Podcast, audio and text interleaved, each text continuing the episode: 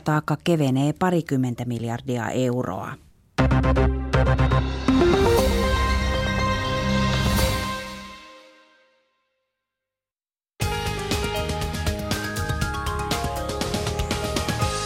Ennen luontoiltaa liikenneinformaatiota tielle 7 Virolahti. Tarkemmin välillä Ylä-Pihla ja Vaalimaan tulli- ja raja-asema. Siellä on liikenne jonoutunut ja Venäjälle menevän rekkajonon pituus on noin 17 kilometriä. Sama homma on tapahtunut myös Imatralla tiellä 62. Sielläkin liikenne on jonoutunut ja Imatralle menevän rekkajonon pituus on noin 8 kilometriä. Tielle 6 Muukon suoralle on perustettu tilapäinen rekkaparkki.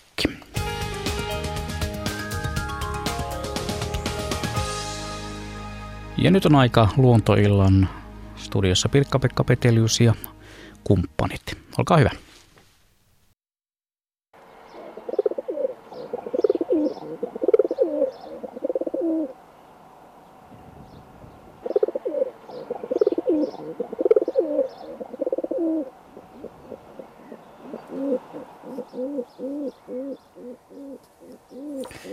Hyvää joulukuista iltaa, hyvät radio Suomen kuuntelijat ja tervetuloa mukaan tähän joulun aluslähetykseemme. Täällä me istumme lumisessa Pasilassa valoisessa studiossa. Jälleen lähes koko kaarti tällä kertaa ainoastaan Ari Saura. Meidän kala-asiantuntijamme on työmatkalla. Muuten täällä on Katja Holmala. Iltaa. Iltaa Katja. Juha Laaksonen. Iltaa Juha. Hyvää iltaa ja Henry Väre, kasviasiantuntija. Joo, iltaa, iltaa sullekin. Ja, ja sitten Jaakko Kulberi, meidän hyönteisasiantuntijamme, hyvää iltaa. Hei. Jaha. Ja tuota, tässä vieressä, minä olen Pirkka-Pekka Petelius, hei vaan itselleni, ja tässä vieressä istuu Asko Hautaaho tässä Arin paikalla, ja, ja, ja tuota, istuu tietokoneen äärellä, ja tarkkaavainen kuulija kuulee pientä näpytystä, kun asessori tässä päivittää tullutta sähköpostia. Hyvät kuuntelijat, meidän lähetyksemme jatkuu aina kello 20 asti. Tässä välissä tulee sitten merisäätä 10 vaille 7 noin viiden minuutin ajan ja, ja sitten kello 19 uutisia ja, ja sillä tavalla, mutta tämä runsas parituntinen, tai siis netto parituntinen vajaa menee tässä luontoillan parissa. Juha, haluatko sanoa muutaman sanan tuosta äänestä, mitä äsken kuultiin tässä alussa? Onko se edes ajankohtainen ääni tämä ja mikä se mahtaa olla? No, jos tämä kesykyyhky on, niin kesykyyhky on... Ei, ei, se on pulu. Pulu, no se on okei. Okay. Suurin piirtein sama laji, eli tuo, tuota kalliokyyhkyn kesymuoto, eikö niin? Joo. Joo no se oli vitsi, näin. ymmärsin se kyllä. Mutta mut se, että tota, pulu on 12 kuukautta Suomessa ajankohtainen, mutta ehkä tämä joulukuu on just se, milloin se vähän poikkeaa vuoden kierrosta. Eli, eli, eli kesykyyhkyt voi lisääntyä lähes ympäri vuoden, mutta muistaakseni joulukuussa on, on tutkimusten mukaan on se tauko, tauon paikka, jolloin poikasia on kai nähty tosi vähän. Tai en tiedä, onko havaittu joulukuun aikana juuri lainkaan. Ja tuota, laji tai muoto on, on sinänsä aika kiva, että se on ekat havainnot Suomesta jo 1500-luvulta Turun seudulta ja sitten 1700-luvulla se oli, oli harvinainen laji, mutta mä, kun mä oon miettinyt tuon pulun, pulun tämmöistä statusta Suomessa ja ihmiset ei oikein pidä siitä ja sehän oli aikoinaan taloyhtiöidenkin säännöissä, niin oli kielletty, että pulu ei saa ruokkia, mutta muita lintuja olisi saanut ruokkia, siis 70-luvulla, niin, niin vähän epäoikeudenmukaisia me ollaan oltu, koska kyllä se on kumminkin aika, aika nasta kaveri ja, ja nyt kun kaupungeissa on alkanut olla kanahaukkoja, niin mietin sitä, että kuinka paljon ne on vaikuttanut kanahaukkoja petolintujen tulo kaupunkeihin. Että olisiko tämä petojen tulo vaikuttanut siihen, että pulut on aika harvalukuisia, mutta sitten löytyi semmoinen kirjoitus jostain, missä Magnus von Recht kirjoitti jo, että 1800-luvulla väitti, että Helsingissä niin talvisin kanahaukat tuli puluja jahtaamaan kaupunkiin. Eikä mm-hmm. olisi uskonut sitä. Mm-hmm. Mm. Että tämä kaupunkipullu ja kanahaukan yhteisöllä on, yhteisöllä on aika vanhaa. Mm. Joo, mutta eikö se perustu vähän tämmöisiin hygienia seikkoihin se pulukannan rajoittaminen? No se mikä silloin oli, joo, kyllä pidettiin, puluhan pidettiin aika likasena ja, ja tautia levittävänä otuksena, mutta Mutta kyllä mä melkein sanoisin, että tuota, tuskin se nyt sen likaisempi on kuin noin muutkaan kaverukset tuolla mm. ruokintapaikalla. Että. Mm. Täytyy muistaa, että Helsinkihän loppu pitkään siltaa tuolla. Se oli aika pieni vielä. Niin siihen aikaan. Joo, Ensi havainto olikin Turusta. no niin. niin. se on iso Heikkilän kartano joku, mutta siis, mut ehkä se, eh, ihmisiä pitäisi kannustaa suhtautuu puluun ihan myönteisesti. Ja ajatelkaa nyt noita kirjekyyhkiä, minkälaisia lemmenviestejä ne on vienyt aikoina ihmisiltä toisilleen. Ja sitä ennen sota-aikana niin semmoisia viestejä, mitkä olisi muuten tullut läpi ja nyt, nyt niin kuin on tämmöinen hyljeksitty. Mutta menikö ne sitten aina oikeaan kohteeseen? Niin ja sota-aikana Meni. tämä pulutkin vaihtoi hieman tuommoisen harmaamman takin päälle, kun ne ammuttiin hengiltä ensimmäisenä ne riemun eri, eri versiot. Joo, ja eikä nykyaikana kanahaukkakin hoidet. Kyllä ne saattaa ne kirjavat olla, että aika harmaita.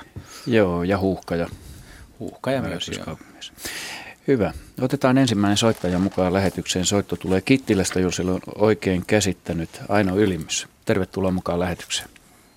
Kiitos. Kittilässä on ihan täys talvi, eikö niin? On, ja lunta tulee kaiken aikaa. Pakkasta semmoinen seitsemän ja oikein mukava talvinen keli. Kaunista ja jouluista. Aivan. Kynttilöitä on vähän siellä täällä, täällä ulkona, niin Kyllä on joulusta. Hieno homma. Mikä sellaista kysyttävää sulla aina on meiltä? No meillä kävi tuota tänä aamuna niin merkillinen tilanne, jota ei ole koskaan ennen nähty, kun aina joka aamu tuon tähän terassille kuukkeleita varten leipää ja mitä on jäänyt sitten vähän ruokaa, lihapuolta ja tämmöistä. Ja kuukkelit tuli tietysti niin kuin aina ennenkin kymmenen kuukkelia siihen syömään ja sitten tuli hetken päästä ulos uudestaan, niin en, en nähnyt kuukkelia, mutta sitten kuulu kauhea semmoinen havahdus, niin herra pyy lähti siitä ruokalautaselta. Se on meillä nimellä herra pyy tämä urospyyjä. Niin. Ja se oli syömässä siinä ruokalautasella. Ja sitten meni, se len, säikähti siitä ja lensi tuohon viereiseen puuhun ja sitten oli pikkusen aikaa, niin vierestä nurkan takaa lähti kaksi muuta pyytä. Niin sitä, että käykö pyyt syömässä tämmöistä ruo- ruokapuolta, niin kuin kuukkelithan nyt syö mitä vaan. Mutta onko tämä ihan normaalia pyyn käyttäytymistä? Että käyvät leivänpaloja ja lihapullia sun muita syömässä. Niin, en ole ainakaan kuullut. Ei, mä, mä, mä oon joskus kuullut vastaava havainnon, mutta tämä on ilman muuta niin kuin hauska ja hyvä havainto. Siis, siis kannattaisi ehkä vielä täsmentää, siis, siis leipää ja lihapullaa, mitä muuta oli tarjolla? Siis mi, mitä no, ne sieltä tosiaan söi? ja lihapullu, no sitä mä en nähnyt, mitä ne siitä otti, mutta mä olin juuri tuonut siihen täyden satsin ja siinä oli sitten vähän leikkelettä tuommoista olikohan se nyt sitten kylmä savu, poro, siivuja, mitä oli jäänyt vähän vanhaksi menneitä. Ja sitten lihapullia ja tosiaan leikkiä. Joo, ei ollut että, kastiketta minkäänlaista. ei, ei ollut kastiketta. Edellisaamuna olisi ollut kyllä kaurapuuroakin, mutta... Mutta mut näittekö te tosiaan, että että Näin herra koiras, herra pyysy, että se tosiaan söi sitä, että se maistui. No se lähti, tuo, en mä nyt nähnyt se noukkivan, mutta tuosta ruokalautaselta se lähti. No epäilemättä se on ollut sieltä Lähti kun pyy lautaselta. Joo. Niin. Joo. Si- siis tarve, talvella ne syö lepä ja koivun ur, niin, urpuja no, ja silmuja, se on yle, yleinen Joo. ravinto ja erilaista kasvisaineistoa kesällä, mutta to, tosi Tosi kiva havainto ja eihän tuohon voi vastata niin. mitään muuta kuin, että näin käyttäytyy jotkut yksilöt, koska te olette havainnut tämän tapahtuman. Itse en ole nähnyt tätä, mutta uskon en, kyllä havaintoja ja pidän sitä hauskana. Ja kannattaa seurata, että tuleeko vaikka, vaikka nyt on ollut, te näette kaksi lintua muualla, mutta siis että tuleeko useammat yksilöt no myös siihen, vai tuliko ne muutkin syömään? No ne oli ihan tässä lautasen vieressä. Joo. Ja se, että nämä on semmoinen kolmen porukka, niin tuota, joka asustelee ihan tässä meidän pihapiirissä. Ne nähdään päivittäin. Ne syö, kun meillä on paljon koivuja tässä, niin syövät koivusta silmuja ja niin, että kyllä ne tuttua sakkia, mutta ei niitä ikinä en ole tuossa lautasella nähty. Joo, mulla tuli vielä mieleen, että jos siellä olisi ollut semmoinen, mutta kuulostaa siltä, että ne on oikeasti ollut ravinnonhaussa, mutta että sinne ei ole ollut keräämässä jotain apetta lihasmahaan, eli kivipiiraaseen, millä ne sitten hienontaa muuta ravintoa, mikä Joo. voisi olla tämmöisessä niin kuin jollain tavalla liittyä no, siihen.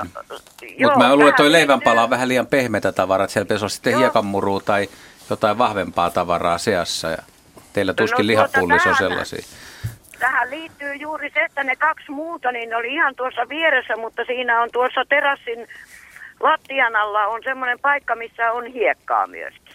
Mm. Niin, olisiko ne voinut olla... saattanut siinäkin niin. olla sitten sen sitä mm. syömässä, mutta että kyllä tämä yksi oli ihan selvästi tässä lautasella ja siinä ei ollut kyllä mitään kovaa, no. kovaa tavaraa. Hieno että, havainto, ei muuta kuin tuota lisää joo, tarkkailua, raportoikaa. Sitten, mulla, mitä? sitten mulla on toinen kysymys ruokailusta. No jos lyhyesti. Ei ole nyt ihan tämän päivän asia, mutta viime talvena, kun oli paljon näitä pikkukäpylintuja, Joo. kun oli, kuusessa oli käpyjä paljon. Kyllä. Niin sitten kun meillä oli illalla ollut nuotio rannassa, niin aamulla ne kävi nyppimässä niitä hiiliä sieltä nuotiosta. Onko se normaalia? Kävi hiiliä hakemassa sieltä. Hiiliä, mitä... niitä oli monta tuolla nuotio, sammuneen nuotion, kun se oli yöllä äh, tietysti hiipunut, niin ne oikein suorastaan nokki sitä hiiltä sieltä nuotiosta. Sopii. Miten suoloja sieltä löytyy, Jaska? No tai...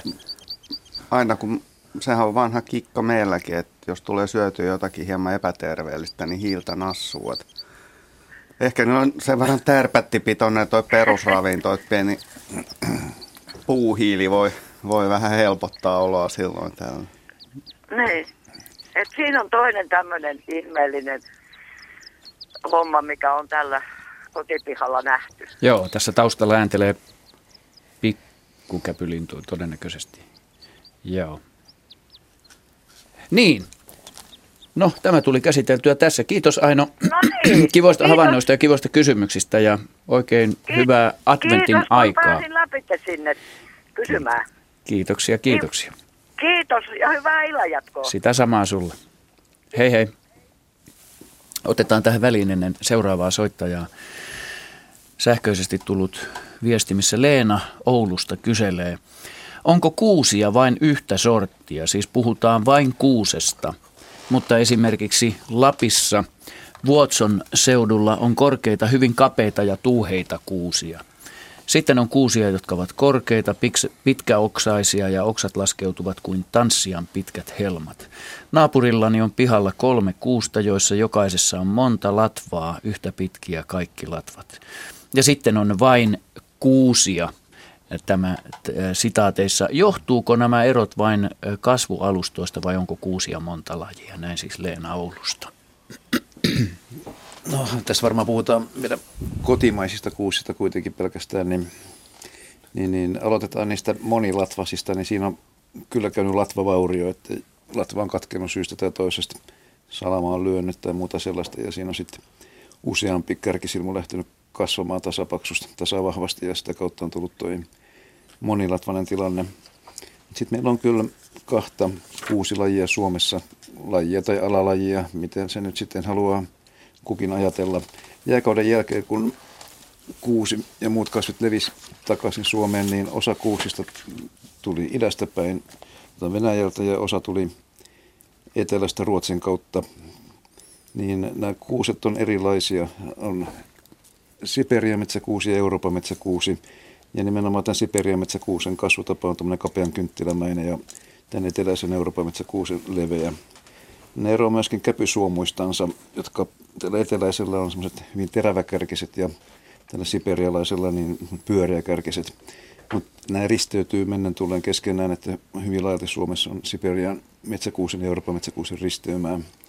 Mutta totta on, että ne näyttää hyvin erilaiselta ja kun tuolla pohjoisessa ajaa Kittilän Sonakylän nurkilla, niin Siperian tyyppi vallitsee ilman muuta. Näin. Hyvä, kiitos Henry. Ja anteeksi, menemme eteenpäin. Seuraava soittaja on matkalla Lappeenrantaan, Pertti Silvennoinen. Terve Pertti. Terve, terve. Muistathan ajella varovasti kun soittelet samaan aikaan, vai oletko pysähtynyt? No, kyllä nyt ollaan, ollaan pysähdyksissä linja-auto pysäkillä. Että Se oli oikea vastaus. Niin, mitä sulla on mielessäsi? Tai Joo, mitä haluat kysyä meiltä? Sellainen, Niin, niin. Niin, Sanotaan niin kuin sanotaan Matti, niin. että sehän se aina mielessä on, mutta kysytään nyt tämä juttu ensin. Näin juuri. tota, tota, sellainen oli, oli, kun havaittiin tuossa mökillä viime perjantaina sellainen, ensi päivällä siellä nähtiin tuoreet minkin jäljet ja, ja tota, minkki oli tietysti mennyt mökin aliin ja, ja tota, pyörinyt siinä pihapiirissä. Siellä oli ihan selvät tuoreet jäljet ja, ja tuota, tulin sanoneeksi vaimolle, että nappaispas nyt huuhkaja tuon elukan pois täältä, niin ei mennyt, ei mennyt pitkään siitä. Illalla noin kahdeksan aikaa läksin mökistä ulos, olin saunalle menossa, niin kun pistin oven kiinni takanani ja olin kuistilla, niin alkoi kuulumaan hyvin läheltä sellaiset voimakkaat siiveniskun äänet. Ja meillä kun on hyvin valaistu pihamökillä, niin, niin tuota, kerkisin nähdä hyvin lyhyen ää, tota, näköhavainnon. Iso tumma hahmo hävisi sinne puitten, puitten väliin ja se siippien iskun ääni kuulu kauan, kun se lintu otti korkeutta. Ja nyt olisin vaan kysynyt, että, että tota, huuhkajahan se tietysti voi olla, mutta mikä pöllö on myös sellainen, joka voi ottaa huuhkajan? Ja, Puhuit- anteeksi, tuon minkin. Sanoitko voimakkaat siiven lyönnin humaukset? Kyllä, Juha. kyllä, Niin joo. tässä, tässä dekkaritarinassa on nyt yksi huono homma, tai mikä ei täsmää. Siinä ei täsmää nimenomaan tämä voimakas siipien ääni, niin kuin PP tuossa jo Näsäviisaasti. Näsä viisasti Niin. tiesi asian, eli suurin osa pöllöistä lentää lähes ääneti. Ja ainoastaan silloin voi tulla huminaa tai humiseva ääni, kun niillä on, niillä on iso saalis kynsissä ja tuntuu, että ne ei tahdo päästä lentoon. Ja, ja siis sanoitteko te sen kellon ajan, hei, milloin, Se oli milloin kahdeksan aikaa, noin kahdeksan aikaa illalla, että oli jo pimeä. Siinä ei kyllä niin kuin mm. millään tavalla kanahaukkaa eikä muutakaan pystyy sitten ehdottaa, koska silloin on noin pimeetä. Että tuota, Niin. Siis suurikokoisia pöllöjä, mitkä on tehokkaita saalistamaan, on, on, on lapinpöllö, hiiripöllö ja, ja huuhka ja, ja sitten avomaalla tunturipöllö. Joo. Mutta mut, mua vähän hämää toi, näittekö te sen linnun, kun oli hämärää, niin muotoa, että oliko siivet pyöreä, En. kärkiset ja leveät? En, Ei mitään en, sellaista. En pystynyt. Se oli, se oli niin nopea, nopea havainto, semmoinen tumma möykky, kun se hävisi sinne puitten väliin, että en pysty sanomaan, että mitään, mitään tuommoisia erityisiä muotoja. Mutta sitten kun menin katsomaan siitä, siitä maasta, men, menin niinku kuleksimaan sinne, sinne tota, äh, niinku sinne päin, mistä oletin sen lähteneen, niin havaitsin siellä sitten ne minkin jäljet, ne, ne tuota, päätty yhden aika lähellä yhden puun, puun alla. Ja, ja tota, ne, se, se, oli minkki selvästi kääntynyt niin kuin tulosuuntaansa ympäri. Ja sen jälkeen ne jäljet päättyi siihen ja siinä oli vielä sitten niin kuin lumessa siiven iskun jäljet. Jos kuinka kaukana sä itse olit, kun kuuluu se humaus, koska mulle tulee mieleen, että jos siihen lumeen tavatessaan, niin nämä siivet olisi voinut No päästä, jos se, siitä se lumikin ei on siitä- tietysti ihan pakkaslunta ja pehmeää, että Joo. Tai jos Joo. sillä, se, jos, no jos sillä oli se eläin ja kynsissä. Niin, ei siitä ole siihen matkaa, kun, kun tuota kuulin sen äänen, niin varmaan 5-6 metriä, missä, missä siitä oli ne jäljet.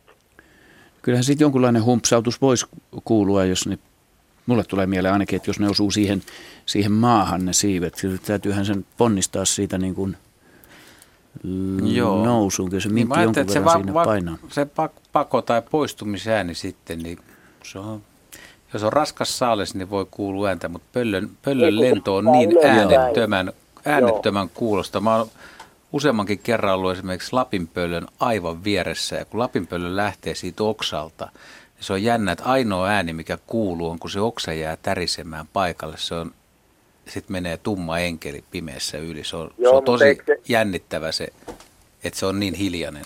Joo, mutta eikö se silloin se lähtee yleensä niin kuin eteenpäin, mutta tuo lähti maasta ylöspäin. Ja jos sillä oli se minkki, minkki kyydissä, niin kyllä se varmaan vähän voimaa tarvii, ellei se ollut huuhkaja. Se on totta, mutta mut, Huuhkaja ei, ei se huuhkajakaan mikään kovin äänekäs. En mä osaa sanoa mistä lajista, mutta jos se on iso pöllö, niin siis vaihtoehdot on, no huuhkaja on ne tolle kaverille todennäköisiä, että huuhkaja vie minkin.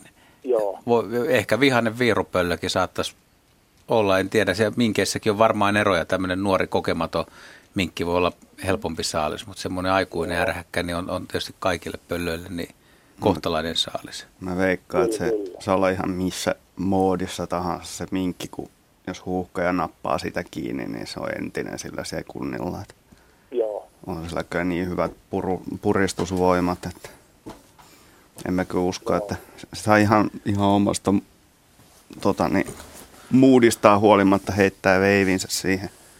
Kyllä, kyllä, mutta mä ajattelin, että tässä nyt haetaan, te kysynyt nimenomaan, että onko muuta mahdollisuutta kuin huuhkaja?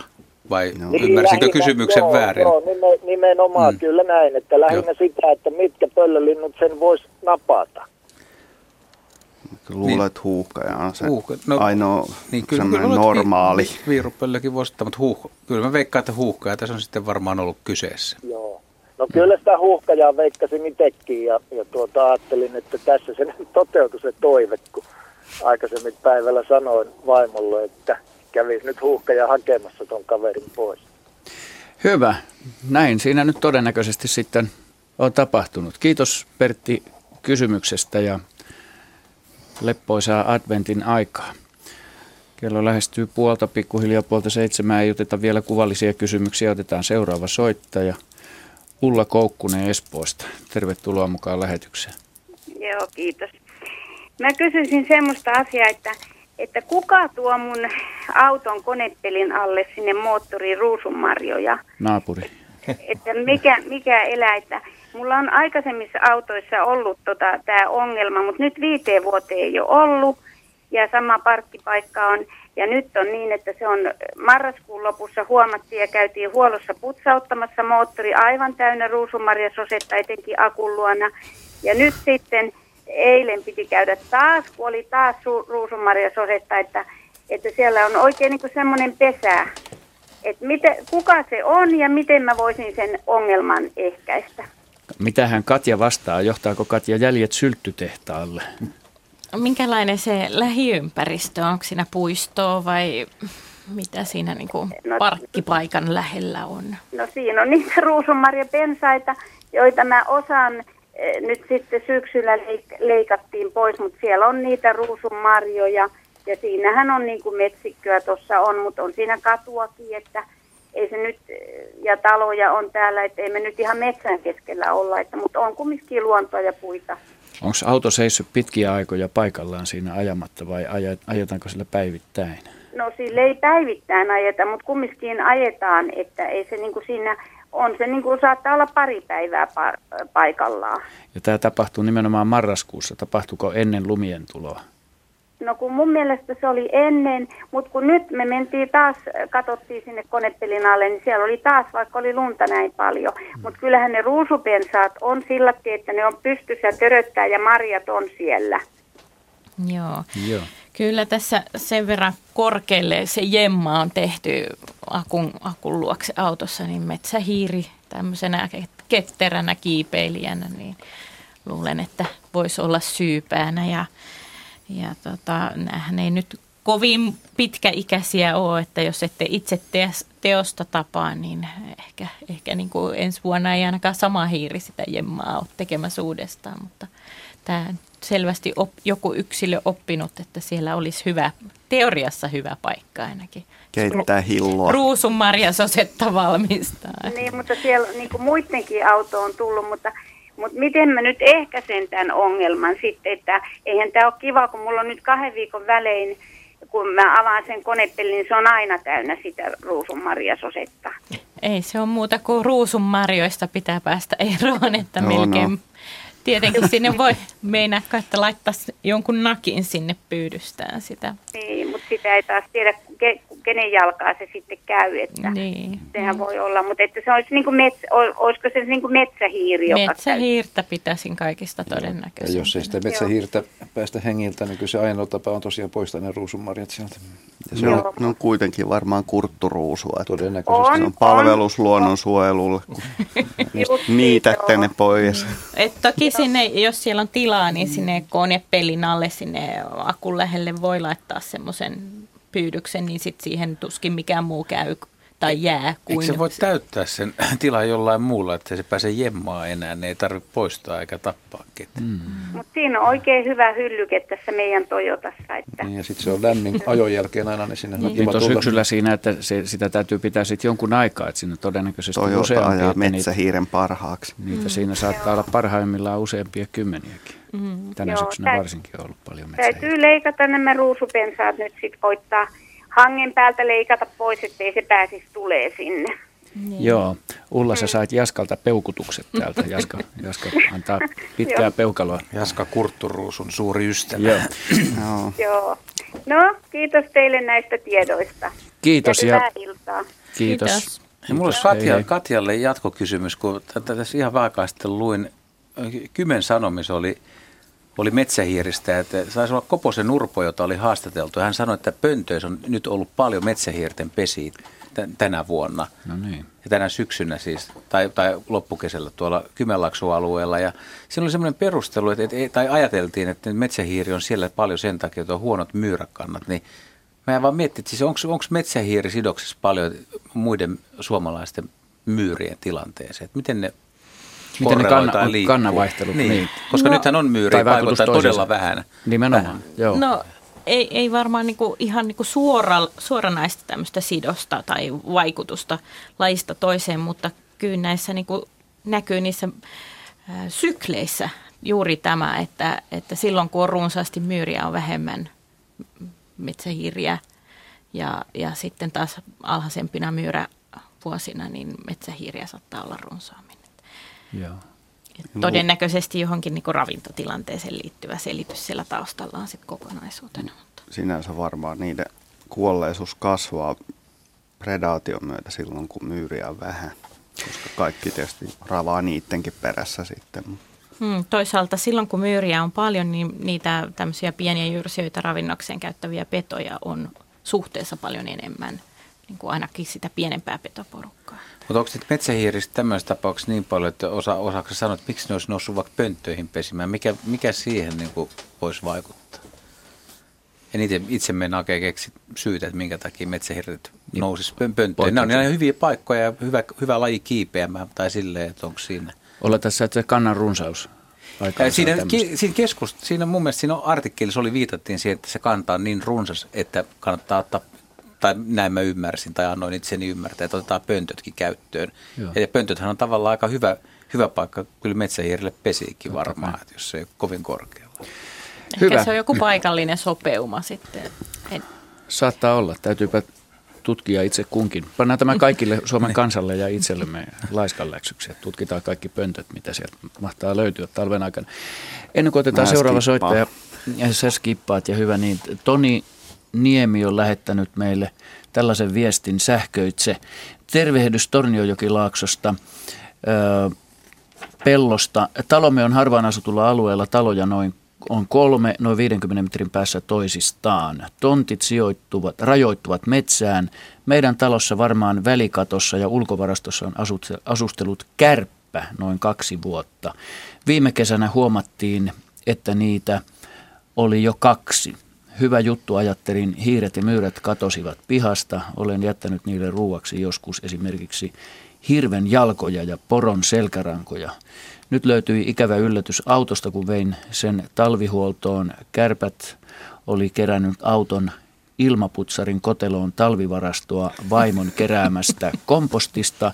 Siellä oli leivänpalasia, pizzanpalasia, juustoa ja muuta sellaista ruokajätettä. Ihmettelin, että auto oli mennyt kovaksi ö, syömään diiseliä ja löytyi syy, koska ilmanottoputkikin oli täynnä talvivarastoa. Meidän piha on aluetta, missä ei mitään tapeta. Hiiret kylläkin suluissa. No. Olisiko mitään neuvoa, millä kärppiä saisi jotenkin sitaateissa suunnattua pois talolta. Ulkovarastossa minun puolesta saavat pitää bileitä miten tahtoo tai kerätä varastoja, näin siis Toni Niemi pellosta. Jaha. Olisin jälleen tämän metsähiiren nostanut yhtenä, yhtenä hyvänä syyllisenä tuohon kuitenkin sen kärpän. Niin. Se on kosto siitä, siellä. että hyysättiin kärppiä. Joo. Niin, että metsähiirtä Mä pidät metsän tässä mieluummin. tämmöisenä niin Joo. jemmapaikkana ja Joo. Epäilisin niin kuin vähän vielä vahvemmin kuitenkin kuin Joo. kärppäät. Joo, pizzaan en kyllä yhdistäisi kärppiä enkä lumikkojakaan. Ja leivän palasia. Ja Ne, Mm. se on varmaan metsä. tulee niin kuin jyrsiä. Jyrsiä ja metsähiireen se taas syyllistävä katse osoittaa. Kääntyy. Kiitämme Tonia kuitenkin hauskasta viestistä ja, ja, ja hankala, havainnosta. ja hankala saattaa kyllä olla ohjata metsähiirtä jonnekin muualle. Siihen pitää jäl- hitsata semmoinen pieni ritilä siihen. Mm. Otetaan seuraava soittaja mukaan lähetykseen. Eero Ojanen Perniöstä. Terve. Terve, terve. En malta olla kommentoimatta tuota edellistä soittajaa, koska se oli niin sattuma samalle asialle, jota me olemme havainneet täällä meillä.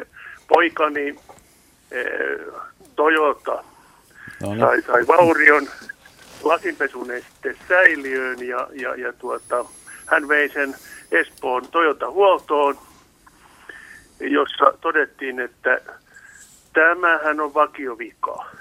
Et täällähän on tietenkin metsähiiri tehnyt tehtäviä. Ja, ja tuota, sanovat, että se on hyvin yleistä. Onko, Ja tu- ne onko pääsevät se tyyppivika? se on tyyppivika, ne pääsevät sieltä tuota, auton sisään myöskin raitisilman suodatinta hyväksi käyttäen, sieltä ne pääsee helposti mur- murtautumaan sisään.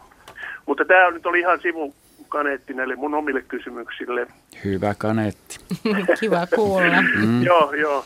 E, nimittäin meillä oli tota, viime viikolla mielenkiintoisia havaintoja täältä merenrannasta. Olemme ihan läänin rajalla, Uudenmaan ja Varsinais-Suomen rajalla, missä raja tulee mereen. Ja meillä on tämmöinen merenlahti, kilometri puolitoista toiseen suuntaan ja rinnetontti. Ja, ja tota, e, meillä on ruokintapiste linnulle ollut tässä jo vuosikausia. Se käy paljon tinttejä ja punatulkkuja tänä, tänä vuonna erityisen paljon. Ja viime viikolla havaittiin sitten ihan uusi tulokas, nimittäin hiiripöllö. Ja, ja kesti hetken aikaa, että se tunnistettiin, mutta se on niin rohkea, että se tuli varsin lähelle. Eh, Mä pääsin parhaimmillani sitä kahden metrin päähän ilman, että se lehahti ilmaan tuohon viereiseen koivuun. Ja, ja, ja tuota, satuimme sa- näkemään myöskin itsenäisyyspäivän iltana, meillä on tämmöinen lasiterassi tässä vieressä, kuinka se pyydysti talon vierestä hiiren ja popsi sen ihan hetkessä alle minuutissa se oli pilkottu ja hoidettu. Joo. Varsin tervetullut vieras. Kolme päivää me seurattiin sitä, sitä ja tuota, se, oli, se oli fantastinen havainto. Joo. Oliko valosaa silloin, kun se päästi kahden metrin Oli, oli, päähän? oli. Päiväsaikaan, päiväsaikaan. Kyllähän sehän on päiväaktiivinen. Että Mm. Joo, onneksi olkoon, onneksi olkoon. Se Kiva oli kyllä havainto. Hieno ja se jännä, että se meni tuohon eh, ruokintapisteen päällekin. Ja, ja ihmetystä herätti se, että nuo tintit ei niin kauheasti sitä pelänneet, vaan ne, ne, ne melkein härnäs sitä. Tässä taustalla on hiiripöllön soidin puputusta. Joo, joo. Tämä on keväinen ääni. Se, joo, joo, kyllä. Aivan se, ei, Joo. se ei pitänyt mitään ääntä. Ei varmaankaan. Ja Joo, tuota, mutta tämä, tämä on vasta johdantoa tuohon mun seuraavaan kysymykseen, nimittäin kun mä olin Jaha. sitä seurannut sitten viime viikon perjantaina 7. päivä, niin tuota, mä loin katseen tuonne Merenlahdelle ja, ja ällistyin, kun näin siellä valtavan lintuparven. Ja ryntäsin äkkiä hakea kiikarit ja totesin, että hemskutti. En mä ole näin isoa vesilintuparvia nähnyt täällä ikinä. Siinä oli satoja lintuja. Mm. Ja jälkeenpäin tuosta lintukirjasta katsoin, että joko ne oli niitä ilmeisesti isokoskeloita tai telkkiä. Ne oli siis sulavedessä, eikö niin? samantyyppinen, samantyyppinen seurauksen väritys, että on se ruskea pää. Ja tota, mutta sekään ei ollut vielä ihmeellistä, vaan se, että niiden yhteydessä oli toistakymmentä tällaista äh, liitäjää, jotka syöksy sinne niiden joukkoon Ne oli ruskeita, hyvin lentäviä, pitkän siipivälin omaavia lintuja, joita mä en ollut kyllä koskaan nähnyt. Mä ajattelin, että olisiko ne ollut kihuja. Ne syöksy sinne joukkoon ja, ja, ja tota, istui siellä sitten, ja siinä kohtaa aina mihin ne tuli veteen, niin siinä oli aika pörhällys ja ja, ja tota, mä ajattelin, että onko tässä nyt bakkanaalit käynnissä vai mitä ihmettä, onko siellä niin hyvät sitten nämä ää, kalaparvet vai, vai mitä, mitä ne siellä teki. 15 minuuttia mä seurasin niitä ja, ja niitä syöksyili sinne ja välillä siinä reuna, tämä oli suhteellisen pyöreä tämä parven muodostelma, niin sieltä reunolta niin välillä ne niitä ahdisteli ja ne saa jalat alle ja viipelsi siellä pitkin merta, mutta tuota, en mä nähnyt sellaista, että ne olisi niin kuin pyydystänyt niitä. Joo. Siis nämä ruskeat tuntemattomat linnut mulle, ei pyydystä. joo. Mulle, mulle se tota, oli, oli tota, epäselvä. Mun, ne oli 600 metrin pääset kiikarin kantamaan ihan riittänyt näkemään tarkasti, mitä siellä tapahtuu. Mutta sitten mä tulin sisälle rakennukseen ja kertoakseni vaimollenikin, että hei nyt tuolla, nyt tuolla on tämmöinen näytelmä päällä. Ja tämä siirtyi tämä, tämä valtava parvi vähän idemmäksi ja ne oli, joutui vähän koivu, rantakoivujen katveeseen, me ollaan ylhäällä 20 metriä rannasta. Ja, ja tuota, sitten kun ne saapui sieltä katveesta pois, niin vaimokin ihmetti, että onpas paljon lintuja. Kauan ne kaiken kaikkiaan pyöri ne, ne ruskeat nämä linnut? Kaikki, sen... Nämä kaikki kihut, joita mä kuvittelin, että oli kihuja, ne oli häipyneet. Aha, kauan, häipy, kauanko, ne, kauanko ne suurin piirtein pyörivät niiden vesilintujen päällä? Tää, niin, 15 niin minuuttia. Okei. Okay. No niin, nyt. Mitä ne on? Juha vastaa, mitä ne no, on. Ne oli nuoria, nuoria lokkeja tai sitten ne oli merimetsoja. Mutta siis Mä en oikein osaa sanoa nyt, että onko kysymys tuommoista isokoskelon parvesta, joka on ollut kalassa siinä on ollut paljon kaloja ja sitten siihen on tullut muita lintuja. Ja nuoret ruskeasilkäiset lokit näyttää tummilta ja hyvin kihumaisilta. Et kihuja ei tuommoista parvea tähän vuoden aikaa näe. Et yksittäisiä havaintoja voi, voi tehdä leveäpyrstökihusta, mutta ne on äärimmäisen harvinaisia. Mm. Niin. Että veikkaisin, että ja, ja missään tapauksessa nämä ruskeat linnut ei sitten varmaankaan ole näitä, näitä, lokke, näitä koskeloita hätyyttänyt? Että tuleeko jollain jotain muuta mieleen tuosta kuvauksesta? No ei, ei mulle ainakaan ei mitään. Kihuja ne nyt ainakaan ole. Että, Olettaisin, niin. enhän, enhän sataprosenttisen varma voi olla. Mutta sinänsä toi, se, se, toi oli tota, tietysti hieno havainto ja tuossa runsaudessa, mutta mua jäi kiinnostaa tuo hiiripöllö, että miksi se päästään kahden metrin päähän. Oliko se sen verran nälkiintynyt? Onhan se joskus aika peloton tähän aikaan vuodesta, kun se tänne ruoan perässä vaeltaa tänne etelään päin. Mutta toki oli saanut ruokaa, koska näytettiin, että se kuitenkin jonkun hiiren tai myyrän oli siinä napsassu. Mutta. Niin nyt tässä Etelärannikolla on aika hyvinkin havaintoja Inkoossa ja Hangossa Joo. ja on, on hiiripöllöistä useampia yksilöitä. Ja Eikä se ihan noin se, lähelle no, päästä? No toi nyt on poikkeuksellisen läheltä, että pääsee parin metrin päähän, mutta eihän hiiripöllö tosiaan kovin arkaa. Että useat mm. yksilöt on pelottomia, niin, kyllä se ei, ei kesyjä, vaan pelottomia, että ne päästään, niin. päästään aika lähelle. Ja kun ne pyydystää sekä pikkunisekkäitä että lintuja, niin on aika tehokas kaveri toi hiiripöllö hieno, hieno havainto, ei mikään niin edes, havainto. edes joka talvinen havainto. Hyvä.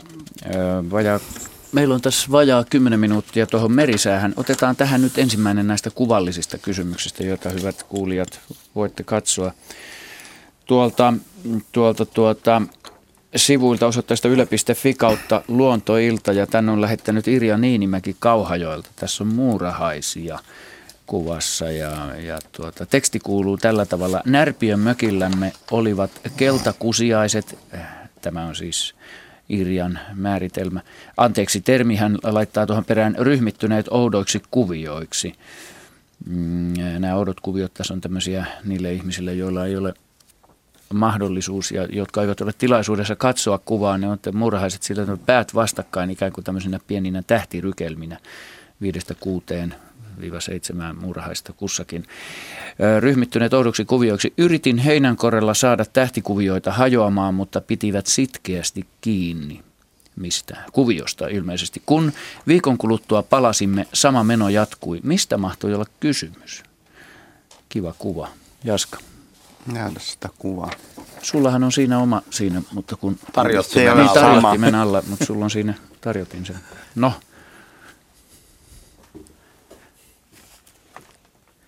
Näyttäisi siltä, että siinä on huonossa, huonossa hapessa olevia yksilöitä mutta mukana. mitäs niillä on siinä? Niillä on kuitenkin päät niin kuin vastakkain, että onko ne löytänyt jotain einestä sieltä vai mitä, mikä, mikä tämä... Vai kommunikoiko ne siinä keskenään? Näyttäisi vähän siltä, kun ne repisi jotain huonokuntoisia yksilöitä. Nämähän on, on tota niin, myrmikoita, eli viholaisia. Joo.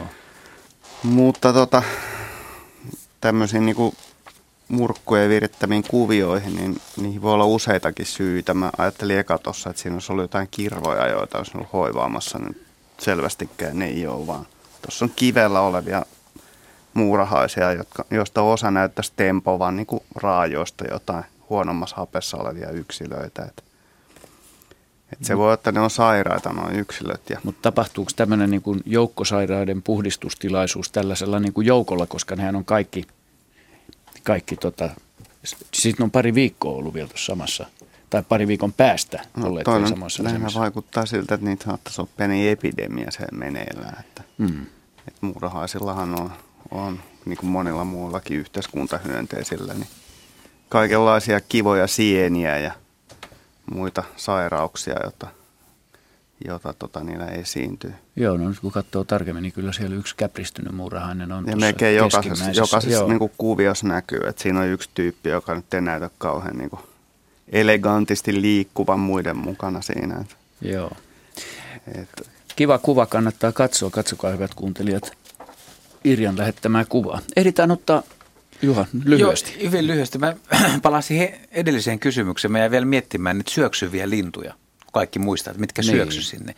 No, mulla on yksi erikoinen selitys tältä vuodelta, mikä voisi pitääkin paikkansa, koska aika pitkään tänä vuonna on ollut pikkulokkeja. Ja ne käyttäytyy just tuolla lailla, että jos siinä on ollut Mm. jotain kalaa, pientä pikkukalaa tai jotain pinnassa, niin pikkulokit, joskin ne on aika vaaleet näköisiä, mutta voi näyttää hämäränä päivänä tummalta. Että siinä olisi pysähtynyt parvi pikkulokkeja saalistamaan. Nyt en muista, oliko ääntelystä ne mitään. suorittaa melkoisen mellakan, mutta Ne ne, on käyttää kyllä sitä sitten enemmänkin mustavalkoisia. Joo, mutta ei se, kun tämmöisenä päivänä, itse asiassa katselin marraskuun lopulla Helsingin edustalla, kun pikkulokkiparvi saalisteli. Ja ne käyttäytyi just tällä, ne tuli hyvin lähelle, siinä oli telkkäparvi ja sen päällä ne. Ääntelikö Jatkomatkaa, no ei se kuulu 600 metrin No päästäkään. 600 metrin eikä, ne, eikä ne myöskään ääntele tuota, tähän aikaan. No niin, edes mitään. Hyvä. Vajaa viisi minuuttia lähetystä tässä ennen merisäätä. Ehditään ottaa yksi soittaja vielä mukaan. Hyytiäisen Markku siellä odotellut. Anteeksi Markku, että kesti näin kauan päästää sua linjoille.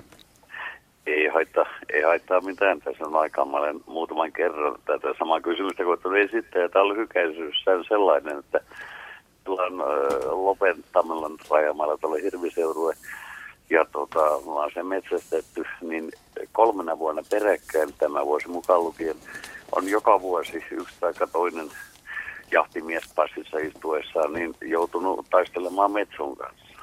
Eli marraskuusta on kysymys, että Joo. ja, ja tota niin, sillä on joka vuosi otettu, nyt ainakin kolme kaveria on ottanut kuvan sitä metsosta, samasta kohdasta pyrstöstä puuttuu alkuvuonna, ehkä nelisen sulkaa saattoi tai kolme. Ja nyt, nyt tänä vuonna siinä oli samassa kohdassa tämä pako, mutta se oli kapeampi, että siitä ei puutunut niin montaa sulkaa. Että onko tämä nyt tavanomaista, että tota noin, niin, on yleensä syyshullumetso, tämä on nyt ensimmäinen kysymys.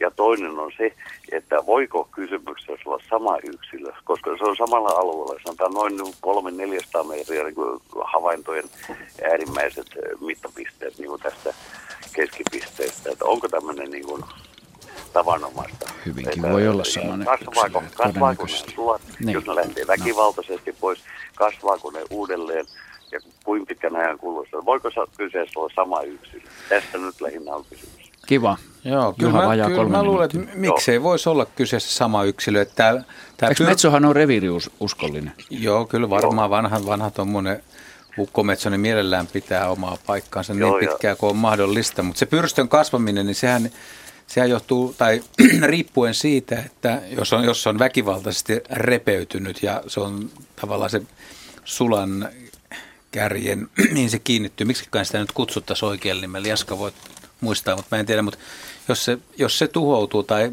tai, tai hajoaa, niin silloin siis sulka ei enää pääse kasvamaan. Mutta mut esimerkiksi kun ajatellaan, että linnuilla on sulkasato, niin niiltähän tippuu sulat pois ja siitä kasvaa joo, vähän ajan päästä uusi, joo, uusi joo, sulka. Tästä, tästä nyt lähinnä on just kysymys, kun todennäköisesti me ollaan itse päätelty porukassa, että kysymyksessä on yksi ja sama metso, joo. koska alue on näin, näin suppea.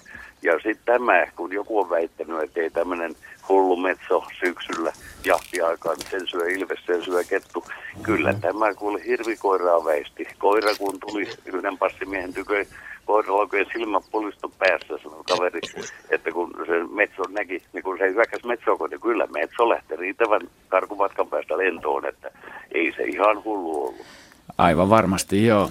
Joo. Tässä taustalla hyvin kuulijoille mainittakoon, niin tässä on nimenomaan hullun, niin sanotun hullun metson ja syksyllä. Tämä on Asko Hautahon äänittämää. Oliko ne, käsitinkö Asko oikein? Kyllä, onkohan sun, tässä mun mikki auki? Taitaa sun olla. mikki on auki siellä. Joo, 80-luvun puolivälissä suurin piirtein äänitys on tehty ja Hyökkäsi sun kimppuun. Hyökkäsi kimppuun Heinolan Vierumäellä ja tota, se varsinainen hyökkäys ja hetki, kun se raivokkaasti hakkasi nokallaan nauhoituslaukkua, joka oli musta, Joo. niin se periaatteessa kuului myöskin tuossa äänitteellä, mutta sen hakeminen just tähän hetkeen on äärimmäisen hankalaa, mutta nämä sikaäänet ovat yleisempiä näillä hulluilla metsoilla kuin niin sanotuilla villeillä metsoilla, vai miten se on Juha?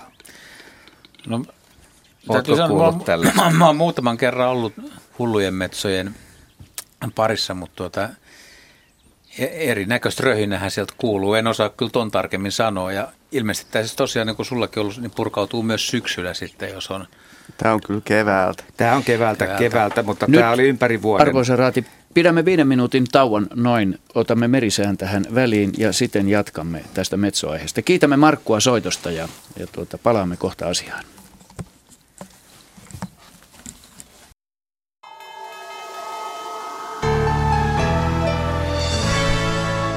Kello todellakin on 18.50 tässä säätiedotus merenkulkijoille.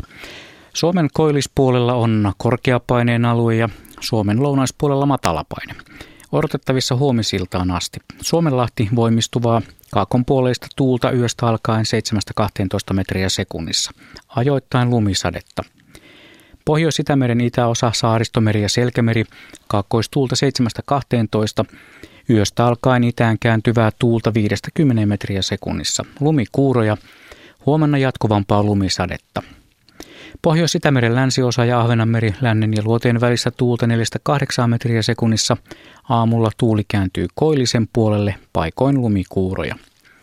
Merenkurkku ja perämeri, kaakon puolesta tuulta 50 metriä sekunnissa, paikoin lumikuuroja. Saimaa kaakon puolesta tuulta 5-9 aamusta alkaen 7-11 metriä sekunnissa, ajoittain lumisadetta. Ja odotettavissa torstai-illasta perjantai-iltaan Suomenlahti, Pohjois-Itämeren itäosa ja Saaristomeri, etelän ja kaakon välistä tuulta, yöllä kovan tuulen todennäköisyys 30 prosenttia. Päivällä tuulen nopeus alle 14 metriä sekunnissa. Pohjois-Itämeren länsiosa ja Ahvenanmeri, Lännen ja etelän välistä tuulta alle 10 metriä sekunnissa. Pohjanlahti, etelän ja kaakon välistä tuulta, kovan tuulen todennäköisyys 30 prosenttia. Säätiedot rannikkoasemilta tänään kello 17. Haapasaaressa lämpötila oli plus 1 aste.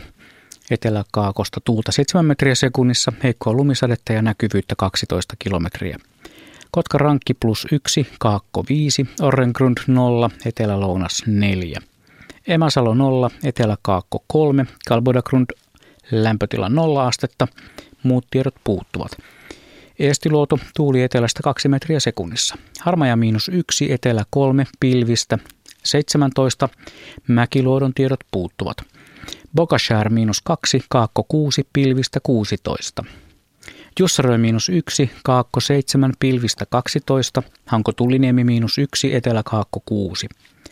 Russarö miinus 1, muut tiedot puuttuvat. Venö 0, Kaakko 9, Uuttöö plus 1, Etelä-Kaakko 9, pilvistä 22. Bookshare 0, Etelä-Kaakko 6, Ristna miinus 2, Kaakko 3, pilvistä 16. Gotska Sandöön miinus 2, Länsi 3, näkyvyyttä 40 kilometriä. Rajakari miinus 1, itä 6.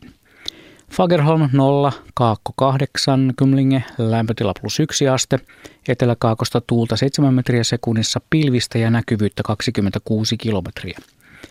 Nyhan plus 1, länsi 6, heikkoa lumisadetta 10, märket 0, länsiluode 5.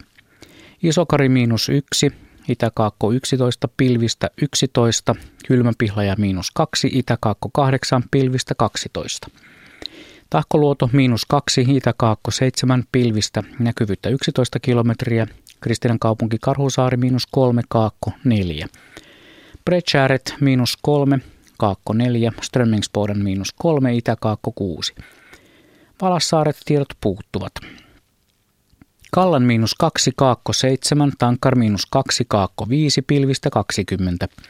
Ulkokalla miinus 1, Etelä-Kaakko 9, Nahkiainen miinus 1, Etelä-Kaakko 7, Raahe miinus 2, Itä-Kaakko 5, näkyvyyttä 21 kilometriä, Oulun Vihreäsaari miinus 2, Itä-Kaakko 5, heikkoa lumisadetta 25, Marjaniemi miinus 3, Itä-Kaakko 5, heikkoa lumisadetta 12, Kemi 1 miinus 2, Kaakko 8 ja ajoksessa pakkasta 3 astetta, itätuulta 5 metriä sekunnissa, heikkoa lumisadetta ja näkyvyyttä 7 kilometriä. Meriveden korkeudet tänään kello 17 mitattuna Kemi miinus 7 cm, Oulu miinus 9, Raahe miinus 5, Pietarsaari miinus 3. Vaasa plus 0 cm, samoin Kaskinen plus 0, Mäntyluoto miinus 4, Rauma miinus 2, Turku plus 2, Föglö plus 1, Hanko miinus 2, Helsinki miinus 9 ja Hamina miinus 10 senttimetriä. Ja aallokon korkeus tänään kello 16 Pohjois-Itämerellä mitattuna oli 2,0 metriä. Ja säätiedoista takaisin luontoiltaan. Pirkkis. Kiitos Blumis. Me jatkamme tässä viiden minuutin ajan. Tämä Metso herätti täällä keskustelua vielä, vielä äsken, kun merisää alkoi. Kuitetaan, sitä, kuitataan se tässä nyt suhteellisen nopeasti. Täällä on Askon äänittämää materiaalia vielä siitä, kun se käy sun kimppuun. Joo, merisään aikana oli helppo hakea se oikea kohta. Nimenomaan. Ja nyt voidaan sitten kuunnella, että minkälaista elämölyä siinä syntyy, kun metso tulee ja hyökkää. Haluatko selostaa hyökkääkin. äänen ku- En halua, pistetään, jälkeen, pistetään kuunnellaan. Näin teemme.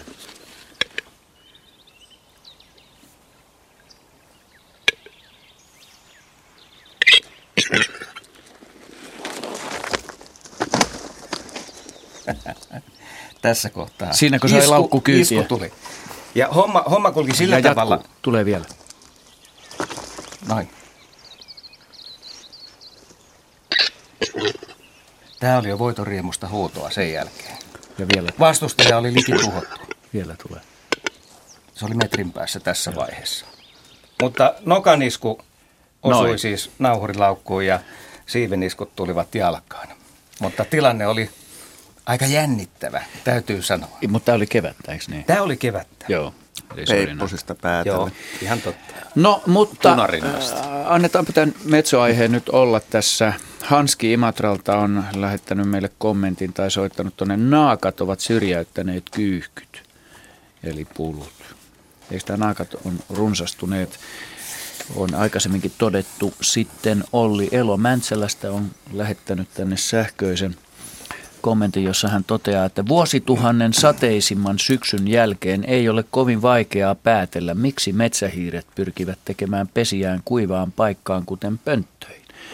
Aika oikeutettu ja jotenkin järkeenkäypä selitys tolle metsähiirien pönttöön, pönttöihin tulemiselle. Me ei oteta tässä nyt soittoa, meillä on kolme minuuttia ennen kello 19 uutisia, mutta otetaan tämmöinen pitkästä aikaa tänne lähetetty, lähetetty oikein tämmöinen kustiposti, eli postin tuomaa postia. Tässä on, annetaan tämä Henrylle, tässä on kasvi prässättynä, aika kauniilla tavalla prässättyä kasvia kahden, kahdessa, kahdella liuskalla. Ja Henry voi kertoa, ja tässä on sitten siemeniäkin vielä tämmöisessä, tämmöisessä näyteputkessa. Mä kirjoit, luen tästä vähän, että on Maikki, Maikki ja Ookke Lestijärveltä lähettänyt ja viehättävällä kirjoittaa. Mä en ehdi lukea koko kirjettä, mutta tässä on siis isoissa ruukuissa he ovat kasvattaneet kasvattaneet tuota ostomullassa kukkia ja tänä kesänä ruukkuun alkoi kasvaa outo rikkaruoho. Se kasvoi nopeasti ja teki paljon haaroja. Ilmojen kylmetessä se tuotiin sisälle. Siihen alkoi tulla kymmenittäin pieniä valkoisia kukkia, joihin muodostui vihreitä ja lopulta mustia marjoja. Ja sen kasvin korkeus oli noin metri. Nyt tässä kysytään sitten, että mikä kasvi mahtaisi olla kyseessä. Minusta se on musta koiso. Joo, ja sitten mennään eteenpäin. Tuota, haluatko kertoa vähän siitä kuvailla, minkälainen kasvi se, se on? Se on tämmöinen koisokasvi, eli sama kasvisuku, mihin perunakin kuuluu, eli suku solanoma. No ilman se kukka näyttää suorastaan Joo. perunan kukalta, mutta paljon pienempi kyllä. Ja sitten tomaattikin lu- luetaan taas tällä kertaa tähän samaan sukuun. Ja tämä mustakoiso on tämmöinen, sanotaan nyt ikimuistoinen rikkarouho Suomessa, ainakin tässä etelärannikolla, Varsinais-Suomen Uudenmaan alueella Ahvenanmaalla, että sillä on vakituinen kanta olemassa Suomessa, mutta suurimmassa osassa Suomea se on tämmöinen satunnaiskasvi, joka leviää puutarhan mullan mukana ja ostotoimien matkassa ja niin siinä olevan mullan matkassa, että se tulee ja häviää. Mutta ihan tässä eteläisimmillä rannikolla sitä tapaa säännöllisesti samalla paikoilla vuodesta toiseen. Että tämä on harvinainen rikkakasvi ja tosi hauska, hauska että sitä on Lestijärvelläkin hengissä. Joo, kauniin. Mistä se on kotosi? Suurin osa koissoista tulee tuota Etelä-Amerikasta, mutta musta koisosta en uskalla lähteä sanomaan. Joo. No niin. Elämä lunttaa. Lunttaa se ja tota, kello 19 uutiset lähestyy. Osmo Koskela Ähtäristä on lähettänyt meille ei kommenttia, vaan huomautuksen. Soittaja on entinen metsästäjä ja hänen mielestään luontoa tulee kunnioittaa. Hullu metso ei ole hullu, vaan puolustaa reviiriään. Ihminen on metsässä tunkeilija, metso on siellä kotonaan. Se on totta. Tämähän on aivan tosi, mutta emme me ole keksineet tätä hullua, vaan se, se on yleinen jo termi, mitä käytetään metsosta, joka käy ihmisen kimppuun. Mutta nyt me käymme uutisten kimppuun ja sen jälkeen jatkamme luontoiltaa. Tervetuloa silloin, hyvät kuuntelijat, takaisin mukaan lähetykseen.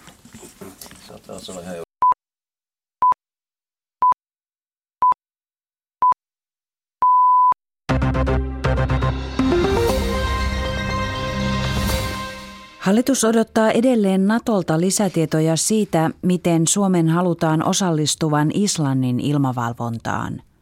Puolustusministeri Karl Haglundin mukaan uutta tietoa toivotaan saatavan jo lähipäivinä. Asian käsittelytapa eduskunnassa on edelleen täysin auki. Toimihenkilöiden keskusjärjestön STTK puheenjohtaja Mikko Mäenpää tyrmää sekä palkkojen alentamisen että työaikojen pidentämisen. STTKn edustajiston kokouksessa Vantaalla Mäenpää kummasteli työnantajaleirin viime päivien julkisuusvyörytystä. Mäenpään mielestä työmarkkinajärjestöjen pitäisi nyt etsiä yhteistä näkemystä tarvittavista toimista talouskasvun edistämiseksi. Ja se tarkoittaa ihan vanhoja asioita, koulutusta, osaamista, tutkimustuotekehitystä. Me tarvitsemme investointeja Suomeen ja, ja, ja, ja myös vähän tämmöistä positiivisempaa kasvunäkymää, että emme me kykene palkkoja leikkaamalla ja työaikoja pidentämällä saamaan aikaan mitään muuta kuin epävarmuutta ja palkansaajien ostovoiman heikentymistä, joka taas vaikuttaa kotimarkkinoihin siten, että työttömyys kasvaa. Eri alojen työehtosopimukset umpeutuvat pääsääntöisesti vuoden kuluttua vuoden vaihteen kahta puolta. Kreikan omien lainojen hankinta on onnistunut. Maa kertoo ostavansa velkojaan takaisin liki 32 miljardilla eurolla. Kreikka maksaa lainoittajilleen noin kolmanneksen velkojen nimellisarvosta – Osto-operaatiolla Kreikan 340 miljardin euron velkataakka kevenee parikymmentä miljardia euroa. Tämä mahdollistanee lisälainan saamisen EUlta ja kansainväliseltä valuuttarahastolta. Venäjän presidentin Vladimir Putinin mielestä ulkomailta rahoitusta saava ei voi toimia poliitikkona Venäjällä. Putin sanoi valtakunnan tilaa käsittelevässä puheessaan, että Venäjän demokratian on pohjattava maan omiin perinteisiin, ei ulkomaisiin vaikutteisiin. Putinin mukaan ulkomaiden puuttumista Venäjän sisäisiin asioihin on mahdoton hyväksyä. Säätiedot lupaavat koko maahan lumisadetta. Yöllä pakkanen on enimmäkseen yhden ja kahdeksan asteen välillä, Pohjois-Lapissa kuitenkin kireimmillään 18 astetta. Huomenna päivällä pakkasta on 30 astetta, Pohjois-Lapissa enimmillään 15 astetta. Ajokeli on huono tai muuttuu huonoksi lähes koko maassa, Pohjois- ja Itä-Lappia lukuun ottamatta, lumisateen pöllyävän lumen sekä lumisten teiden vuoksi.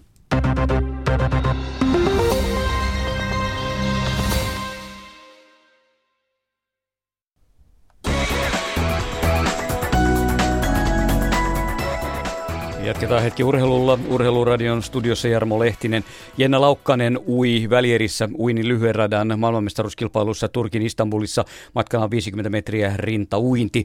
Ja tuo iltakilpailuosuus alkaa aivan näillä hetkillä. TV2 tulee tänään kooste 2030. Hannu-Pekka Hänninen selostaa ja meillä seuraavassa urheiluradiossa varmasti Laukkasen tulos sitten tiedossa. Laukkanen oli alkuerin 13 ajalla 30,95 häviten puolitoista sekuntia ykköselle Liettuan Ruuna Meilu. Välierä uidaan siis hetken kuluttua tuossa. Ja eh, sotkamolainen Jenna Laukkanen aikoo maailman huipulle tuollaisella neljän vuoden ohjelmalla. Janne Toivola on tässä seuraavassa yhdessä Laukkasen kanssa selvittämässä, miten asiat haetaan ja miten mennään. Jarmo Nuotio toimittaa. 17-vuotias uimarilupaus löysi Lontoon olympialaisten ja harjoitusohjelman uusimisen jälkeen hiipuneen uintiilonsa ja on nyt valmis kiristämään tahtia. Jos me vaan jatketaan treenaamista samalla tavalla ja ehkä lisätään vähän vielä sinne, että voisi tiukentaa sitä treenaamista, niin kyllä mä voin luulla, että tässä muutamien vuosien aikana voi, voi tulla jotain suurtakin ehkä. Harjoittelua on jo nyt yli 20 tuntia viikossa. Valmentaja lupaa, että tiukennusta nuoren rintauimarin harjoitteluun on tulossa. Meillä on hirveästi uitu oikeasti vielä rintauintia. Että nyt ollaan niin kuin siinä vaiheessa, että me voidaan todella ruveta uimaan kovia sarjoja myös rintauintia. Eli tavallaan Jenna on nyt siinä kynnyksellä. Nyt alkaa tapahtua. No nyt ollaan kynnyksellä ja niin kuin EM-etten tulo, tulokset kertoo, että pystyttiin ennätyksiä tekemään siellä, joka kertoo myöskin siitä, että me ollaan löydetty sitä oikeaa lankaa siihen harjoitteluun. Oikea lanka vie kohti tavoitetta eli Rion olympia-altaita. Ne on kyllä niin kuin oikeastaan se ehkä suurin tähtää ja tavoite sitten et sinne on kuitenkin vielä vajaa neljä vuotta aikaa, että siellä olisi niinku tarkoitus uja ehkä siis omat kaikista parhaimmat uinnit, mitä vaan pystyy sitten. Valmentaja muistaa kuitenkin pistää jo painetta tulevaisuutta varten. Isojen kisojen finaalikokemuksia vaaditaan, jotta voi olympialaisissa menestyä finaalitasolla. No niin, tänään siihen sitten aukeaa mahdollisuus hetken kuluttua. Mestiksessä pelataan tänään kuusi ottelua, Sport Jukurit erän jälkeen 0-1, Hokki Sapko 1-1, HC Keski-Uusimaa Lempäällä 0-1, Pelitat Kiekko Vantaa vierasjohto tässäkin 0-2 maalit, Tuto KK 1-2 ja Jokipojat Jyp Akatemia on 0-2 tilanteessa. Urheiluradio taas 20 uutisten jälkeen nyt mennään takaisin luontoiltaan. Pirkka-Pekka Petelius on siellä valmiina ja vieressä Asko Hautaho vilkuttelee myös, joten hyvissä käsissä on luontoilta. Jarmo Lehtinen aina ajan tasalla, mutta tähän kohtaan tulen minä vielä väliin ennen kuin PPP ja Asko siellä saavat sanan sijaa. Nimittäin liikenneinformaatiota on luvassa.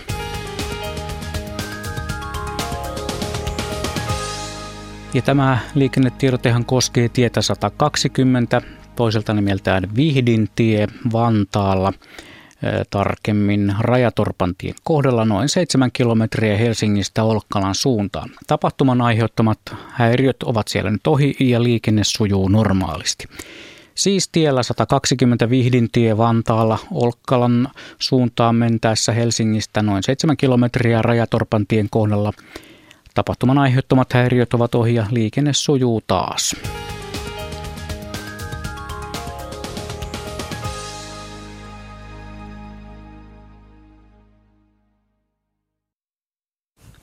Näin kiitämme, kiitämme tässä kollegoita siellä, Juha Blumberia ja Jarmo Lehtinen. Ei se mitään sattuu niitä vääriä, vääriä tuota kommentteja itse kullekin tuolla. Mukana ollaan hengessä, kiitos pojat. Ja meillä jatkuu luontoilta lähetys tässä vielä tunnin verran. Hyvät kuuntelijat, voitte soittaa tänne siis numeroon vanha tuttu 0203 17600. Toistan 0203 17600. 600. Ja otetaan heti tähän alkuun kuvallinen kysymys. Jälleen tänne on lähetetty Pyhäsalmelta kuva metsästä. Taisto Luttinen on lähettäjä. Ja tässä saatteena teksti Raita väliviiva lehtipuu sai naava peitteen. Kuva otettu Kiuruveden paajakkaperällä. Onko yleistä tällainen ilmiö? Tuossa on männynrunko taustalla, mutta sinne edessä on ilmeisesti sit raita. Sen raidan runkoa ei nyt kauheasti näy, se ei ole mikään todellakaan paksu raita, mutta kyllä siinä on naavaa ja luppoa, siinä on pari eri väriä, siinä on tuota vihreän harmaata ja sitten on tuota tummempaa muotoa. Onko nämä samaa ja onko tämä nyt Henry yleistä sitten tämmöinen, että se raitaan tulee? Ja. No ei se nyt, sanotaan, että ei se nyt varmaan kovin harvinaistakaan ole, mutta se, että sitä on tämmöinen määrä tuolla lailla ympäri rungon ja noinkin, sanoisin, että varmaan aika kapea tuo runko kuitenkin vielä, että lienee suuri piirtein hauiksen paksunen tai ranteen paksunen toi raita, vaikea sanoa, mutta että se noin tiiviisti on näinkin nuoressa puussa, korkeuttahan tästä ei nyt näe, niin ei se nyt ihan joka päivä kuitenkaan tuulesta tuu vastaan, kun metsässä kävelee, mutta tuossa on sekä naavaa että luppoa. Mm. Toi naava on tuo vaaleampi, semmoinen vihertävä, harmaa, kellan vihertävä, ja se tummempi on luppo. Ja lajeistahan tästä ei pysty sanomaan, mitä tuossa on, mutta naava ja luppua. Se, mikä saattaa suosia näitä jäkäliä tässä on se, että tuo raidan kaarnan kuoren pH on korkeampi kuin monella muulla puulajilla ja monet jäkälät tykkää vähän ylemmistä pH-luvuista ja se runsaus voi sitä kautta selittyä.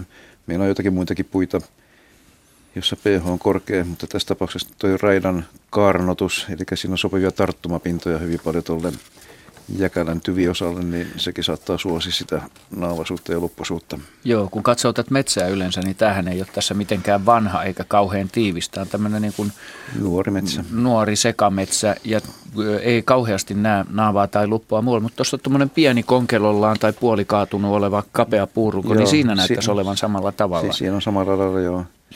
Ja Joo. näyttää sitten, kun katselee tuota koivua tuossa oikealle, että hirvetkin viihtyy siellä, mutta sen verran ollaan, että porot ei, koska tätä luppua naavaa on aika paljon. Toden totta, tuo, tuo nuori koivun taimi on aika kaluttu. No. Tässä oli Jaska, hal, Juha, kysyä vain nopeasti, nopeasti. Tuota, Tähän on, onks, on, niin jo kyllä, että onko tuossa naava ja lupo, kun aina on vähän ongelmia, niin onko joku perus nopea kava, miten aina tunnistaa tai määrittää? Öö, naavaksi tai lupoksi niin. tällä tasolla. Niin. No kyllä se väri riittää melkein kaikkiin tapauksiin. Meillä on joku naava, mikä on tumma. Naavalla on keskusjänne, kun se vetää se poikki, niin siihen jää semmoinen ydinjänne. Lupolta se puuttuu, kun se katkaisee. Joo, ja nyt Jaska haluaisi kommentoida, oliko oikeassa noita muurahais, tuota muurahaiskuvaa, mitä äsken käsiteltiin? Joo, se meni siitä aika nopeasti ohi. Mulla tuli semmoinen mieleen, että yksi tässä tietenkin yksi maailman vanhimmista asioista saattaa olla meneillään. Eli, eli tota, tässä on disagreement reviiristä, eli mehän saattaa olla, että tässä on kahdesta eri pesästä kotosi olevaa porukkaa ja toiset on selvästikin alakynnessä. Ja että se tuli Joo. mieleen tässä, että, että se ehkä on todennäköisin syy tähän, että se on sota meneillään ja se nyt ei murhaisilla heti yhdessä päivässä päätykään. Eikö ne ollut viholaisia? Joo. Joo. No niin. hyvä. No se tuli käsiteltyä aivan, aivan oikeutettu ja hyvä täsmennys. Nyt otamme soittajan mukaan tähän lähetykseen. Pentti Oinonen, kuulinko nimen oikein? Olet kyllä, kyllä. Kiva. Tervetuloa mukaan lähetykseen. Kiitos. Tässä nyt ei liity mukaan mitään kysymystä. Tämä on enemmän elämyspuolelta, mutta... Antaa tulla vaan. Joo. Mä asun täällä Kirkkonummella Longviikissä Porkkalaniemessä. Joo. Ja tässä yhtenä aamuna lähtettiin porukalla kävelemään koirien kanssa metsään ja lähtien täällä kuuntelin, kun korpithan, tää, täällä on paljon korppeja, niin lentää ja keskustelee niin kuin sillä lepposasti keskenään samalla lentäessään. Mm. Mutta sinä aamuna niillä oli kamala rähinä päällä, kun ne huuteli. Paljon niitä oli sinä aamuna suurin piirtein? Ei nähnyt ollenkaan, mä kuulin okay. vaan nähdä.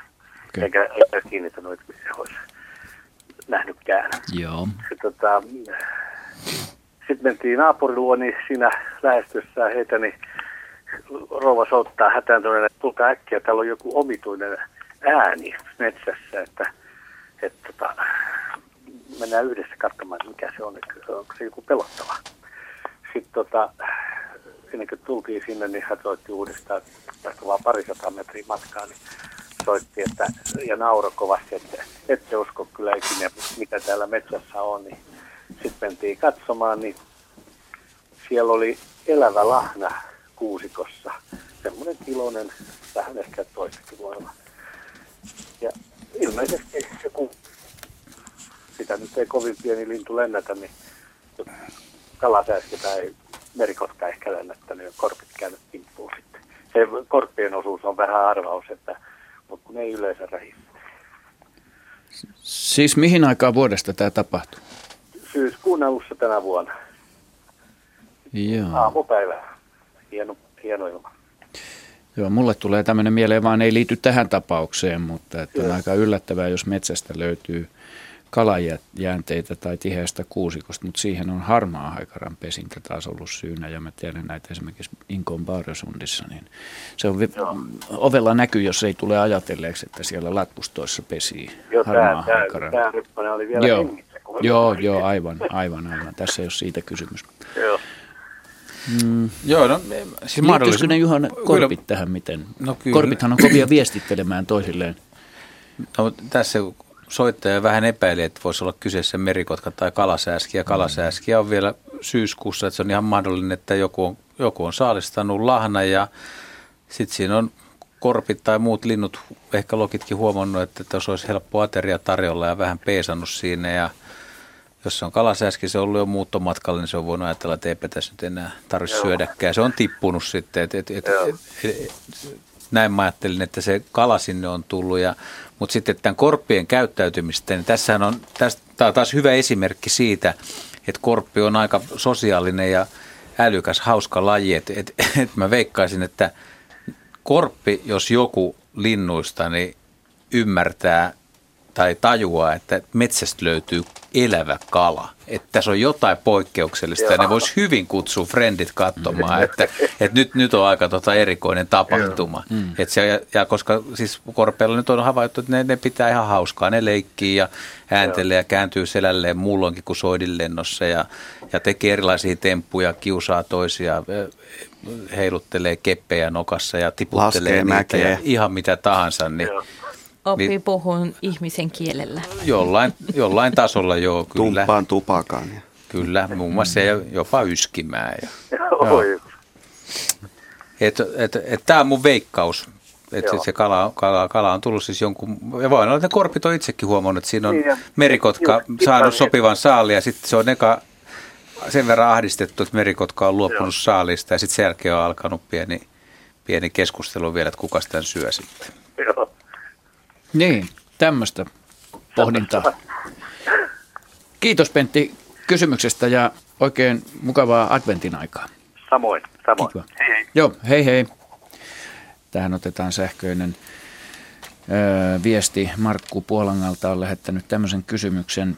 Mistä kasvissyöjät saavat tarvitsemansa proteiinin? Esimerkiksi hirvet ja porot syövät lehtien ja ruohon mukana toukkia ja hyönteisiä. Riittääkö se?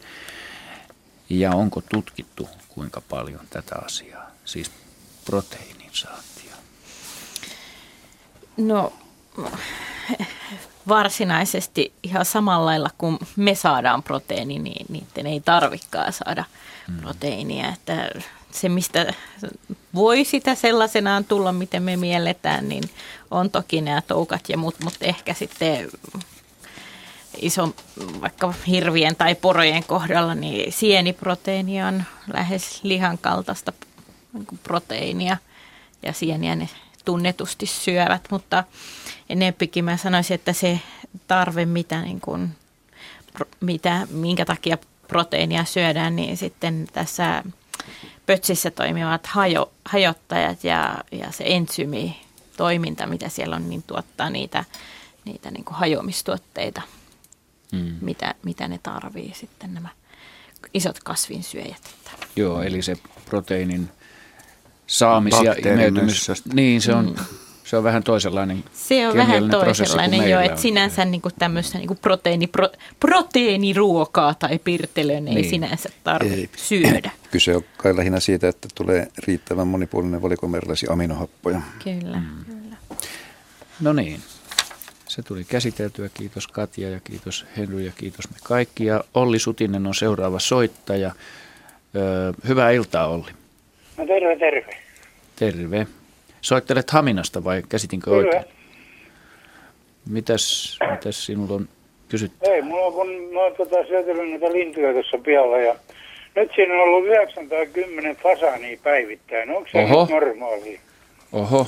Siis Oho. mä oon tehnyt semmoisen kolmen neljän tuommoisen, siellä on 30 senttiä lunta ja mä oon tehnyt niin kuin muille elukoille siihen semmoinen syöttöpaikan työnnän kauraa ja tuommoista ja nyt siinä oli vaan tänään 9 vai 10 fasania. Kolme tyttöä, pientä tai pienempää ruskeita ja sitten kuusi semmoista isoa.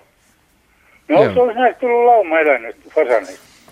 Fasanian pysyy mielellä joukossa ja koiraallahan on, on keväällä ja kesällä haaremi, eli, eli kunnon, kunnon koiras tuota, yrittää saavuttaa sellaisen aseman, että naaraat kiinnostuu siitä, mutta mut nyt en tiedä tässä tapauksessa teille, että kun ihmettelette, että yhdeksän, ei se, ei se musta vielä mikään kovin suuri luku mutta jos sillä alueella aikaisemmin ei ollut fasaaneita, niin silloinhan siihen kiinnittää huomioon. Ja fasaani on semmoinen laji, että, että niitä saattaa tulla ihmisten istutusten kautta, että aika, aika paljon fasaaneja päästetään loppukesällä vapaaksi ja metsästäjät sitten yrittää saada niitä saaliiksi. Ja jos ei kaikkia saada, niin nämä etsiytyy ihmisten ruokintapaikoille. Et nytkin on semmoinen niin, jo niin julma talvi käynnissä etelärannikollakin, että fasaani ei oikeastaan selviä ilman ihmisen tarjoamaa apua. Eli ne tulee ruokintapaikalle aterioimaan.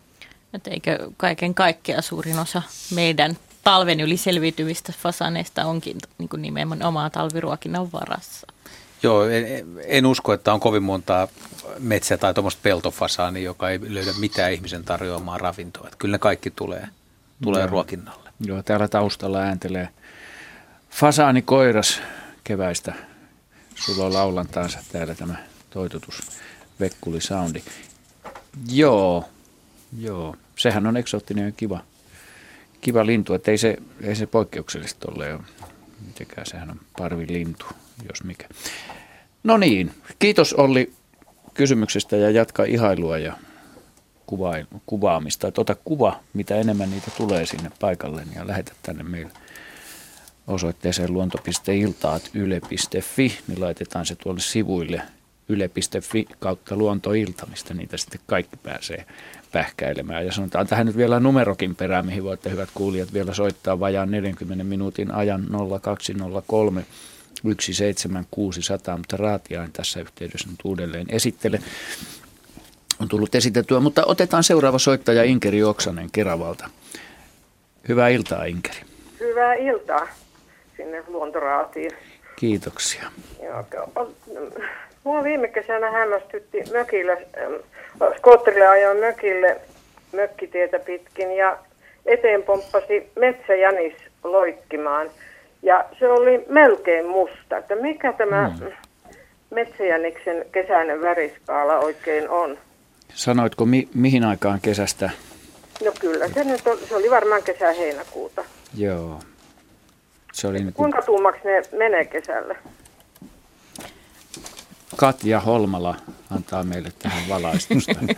Kyllä se tota, metsäjänikselläkin turkin kuvien tai niin turkin väritys niin siinä on se koko skaala sieltä vaaleasta hyvin tummaan.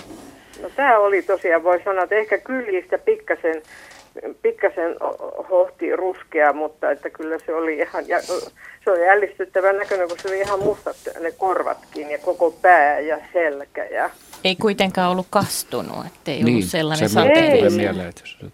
ei, ei, kyllä, no jollain nyt siellä märässä ja heinikossa olisi kastellut itseänsä kunnolla, mutta ei minusta kyllä näyttänyt, että me aika pitkään siinä peräkkäin mentiin tietä pitkin. Ja... Joo, ja onko sillä sitten tota niin, sä näit sen takapäin koko ajan? Takapäin, se, joo. joo. Ja no loikkasan se sitten loppujen lopuksi metsään, että pikkasen se kylkikin pilahti. Joo. Siinä, että... Joo, mutta se oli kuitenkin metsäjänikseksi niin kuin sun mielestä täyskokonen vielä. Että. Kyllä se oli, kyllä se aikuinen oli. Ei se nyt mikään iso ollut, mutta eihän nämä nyt muutenkaan isoja ole nämä metsäjänikset. Että. Ja olen mä nyt ennenkin nähnyt siellä niitä, ja ne on ollut musta normaali värisiä, eli ruskeita. Joo. Joo. Mm. Tyypillisinhän se on semmoinen ruskean harmaa, Just. harmaa se väritys, mutta... Niin, onko, onko näitä nyt, onko näitä muut nähneet?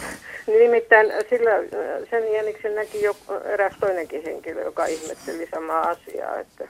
Joo. Kyllä itse olen nähnyt hyvin, hyvin tummanruskeita myöskin ja erityisen lystikkään näköisiä ne on, kun on karvavaihto kesken, että on semmoisia tummanruskeita läiski, epä, sään, epäsäännöllisiä läiskiä ja sitten aivan vitivalkoista siellä joukossa. Joo. Itse asiassa sitten kaksi viikkoa sitten tuossa järven päässä näin semmoisen. Että... Niin, tämä on sitä aikaakin vuodesta, että Joo. näkyy niitä laikukkaita Joo. yksilöitä.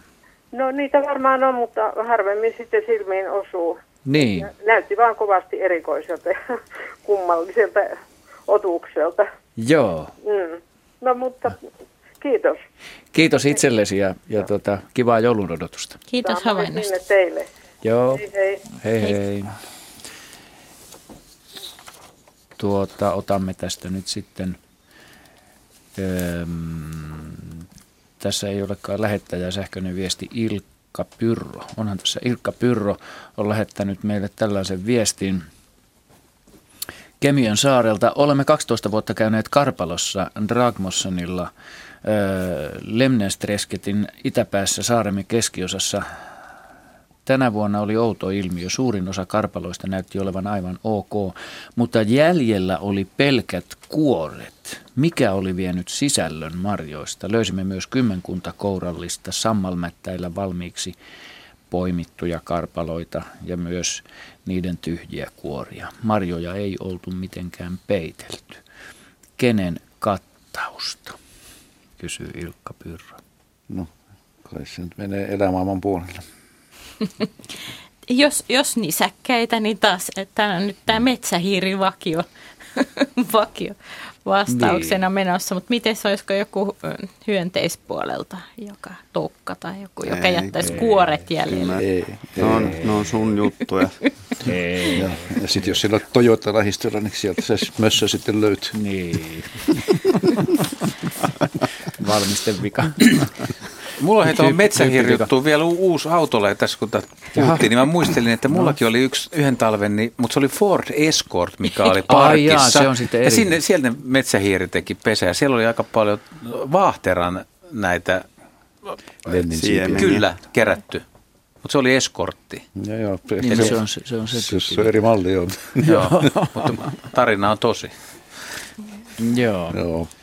Jäljet johti Lennin siipitehtaalle. No niin, hyvä. Ja Joo, to... ei, ei noissa sen verran sanoa, että ei, ei kyllä niistä niinku muista pienistä Älä muokaa lintuja ei oteta tähän pienistä, kysymykseen. Pienistä jyrsijöistä, joka niinku jättää kuoret jäljelle, niin mm-hmm. että jos todennäköisesti niin, no, no, ne on jostain sivusta si- nakerrettu se kuori niin, niin jos, rikki. Jos on ollut tota vähän pakkasia, niin ne varmaan hajoaa aika paljon helpommin Joo. sitten siemenien perähän ne on enemmistään mm. hedelmistä on kiinnostuneita. Mm. Kai se maistuu hoppamalle hiirekisussa. Kyllä varmaan. Mm. Seuraava soittaja on Juha Tuominen, jos kuulin oikein, Hämeenlinnasta. Terve Kyllä. Juha. Hei. Hei. Asiani koskee siiliä. Joo. Olen siis ensinnäkin lähtökohtaisesti olen suuri siilien ystävä. Hyvä. Ja kysyisin siis asiaa niin kahdelta kantilta, että onko tämä, kun tiedät, että siiri on rauhoitettu eläin, onko tämmöinen toiminta, mitä suunnittelee, onko se luvallista? Niin. Ja sitten jos se on luvallista, onko siinä mitään järkeä, onko se hullun touhua?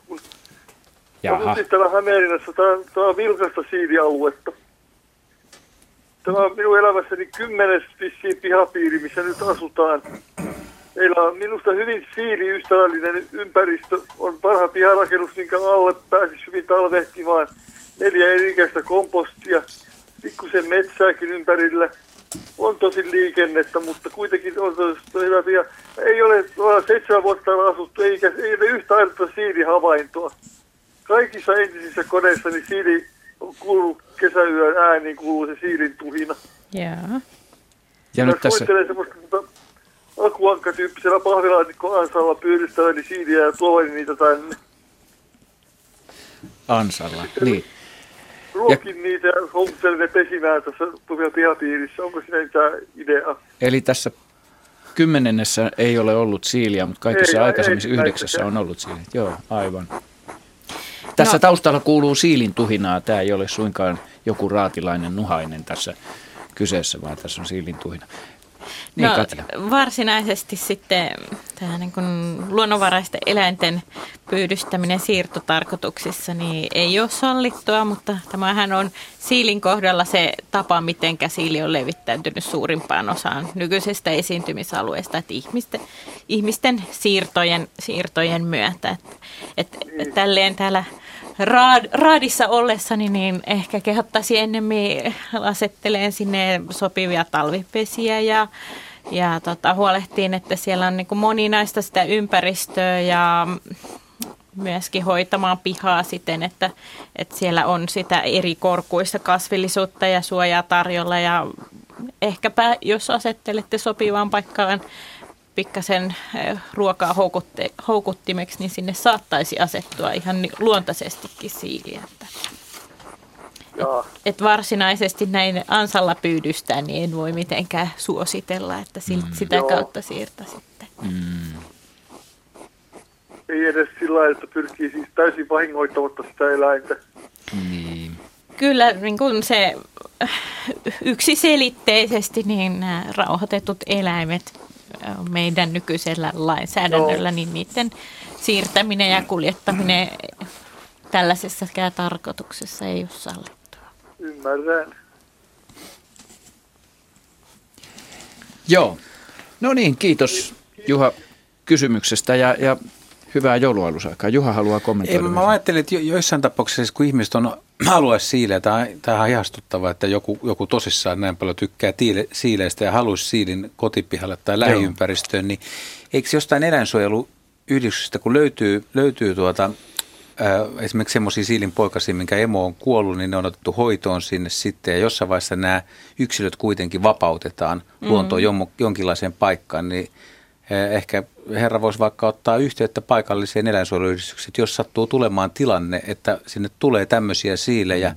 niin silloin voisi järjestää, jos se paikka on sovi, sopiva, niin nämä siilit vapautettaisiin vaikkapa tuonne. Niin, toki jos siinä on sillä suht turvallinen se lähiympäristö, niin se voisi soveltua vapaut- vapauttamispaikkaan. Että, että se on ihan, ihan hyvä, Sinänsä hyvä idea, idea. sinänsä. Kyllä. Hyvät kuulijat, kello on 19.30 ja 45. Nyt ja meillä on lähetystä vajaa puoli tuntia jäljellä. Seuraava soittaja on Unto Silvennoinen. Hyvää iltaa ja tervetuloa mukaan lähetykseen. Joo, hyvää iltaa. Minkä sellaista kysyttävää sulla on tuolla? Joo, tuota, tämä on sellainen havainto tuolta 50-51 vuoden takaa, joka, joka minulle on jäänyt kyllä ainoaksi. Silloin kuulin aikoinaan, että tämä on tavallista teerien joukkokokoontuminen Lapissa. Eh, olin autolla yksin, mä olen metsäammattimies ja tuota, siinä mielessä osaan arvioida jonkin verran eh, puumääriä hehtaarilla ja pinta-aloja ja niin poispäin. Oli kyseessä niin sanottu osaran aukko, aukea, iso, iso vaara hakattu paljaaksi, mutta siihen aikaan, aikaan tuota, koivulla ei ollut minkäänlaista käyttöä Lapissa 50-luvulla ennen kuin Kemijärven tehdas rakennettiin. Kaikki muu puu oli kerätty pois, mutta koivut oli jäljellä ja, ja tulin semmoisen vaaran metsä, talviautotietä, jota ei enää ole olemassa autolla. Ja näin vastapäisen vaaran. Siellä oli, oli koivuja todella paljon ja joka koivussa oli teeriä useita. Minä olen jälkeenpäin laskeskellut, että, että tuota, tuhat on aivan liian vähän, kymmenen tuhatta on aivan liian vähän, mutta montako kymmentä tuhatta niitä oli vai oliko niitä peräti sata tuhatta, senkin pidän mahdollisena. Eh, Tällaista en ole koskaan ennen enkä, enkä sen jälkeen nähnyt. Kuulin kyllä paikallisilta ihmisiltä, että on mahdollista, että ihan, ihan tuolta Venäjän puolelta ja koko Pohjois-Suomesta kokoontuu teeriä talvella tällaisiin suuriin parviin.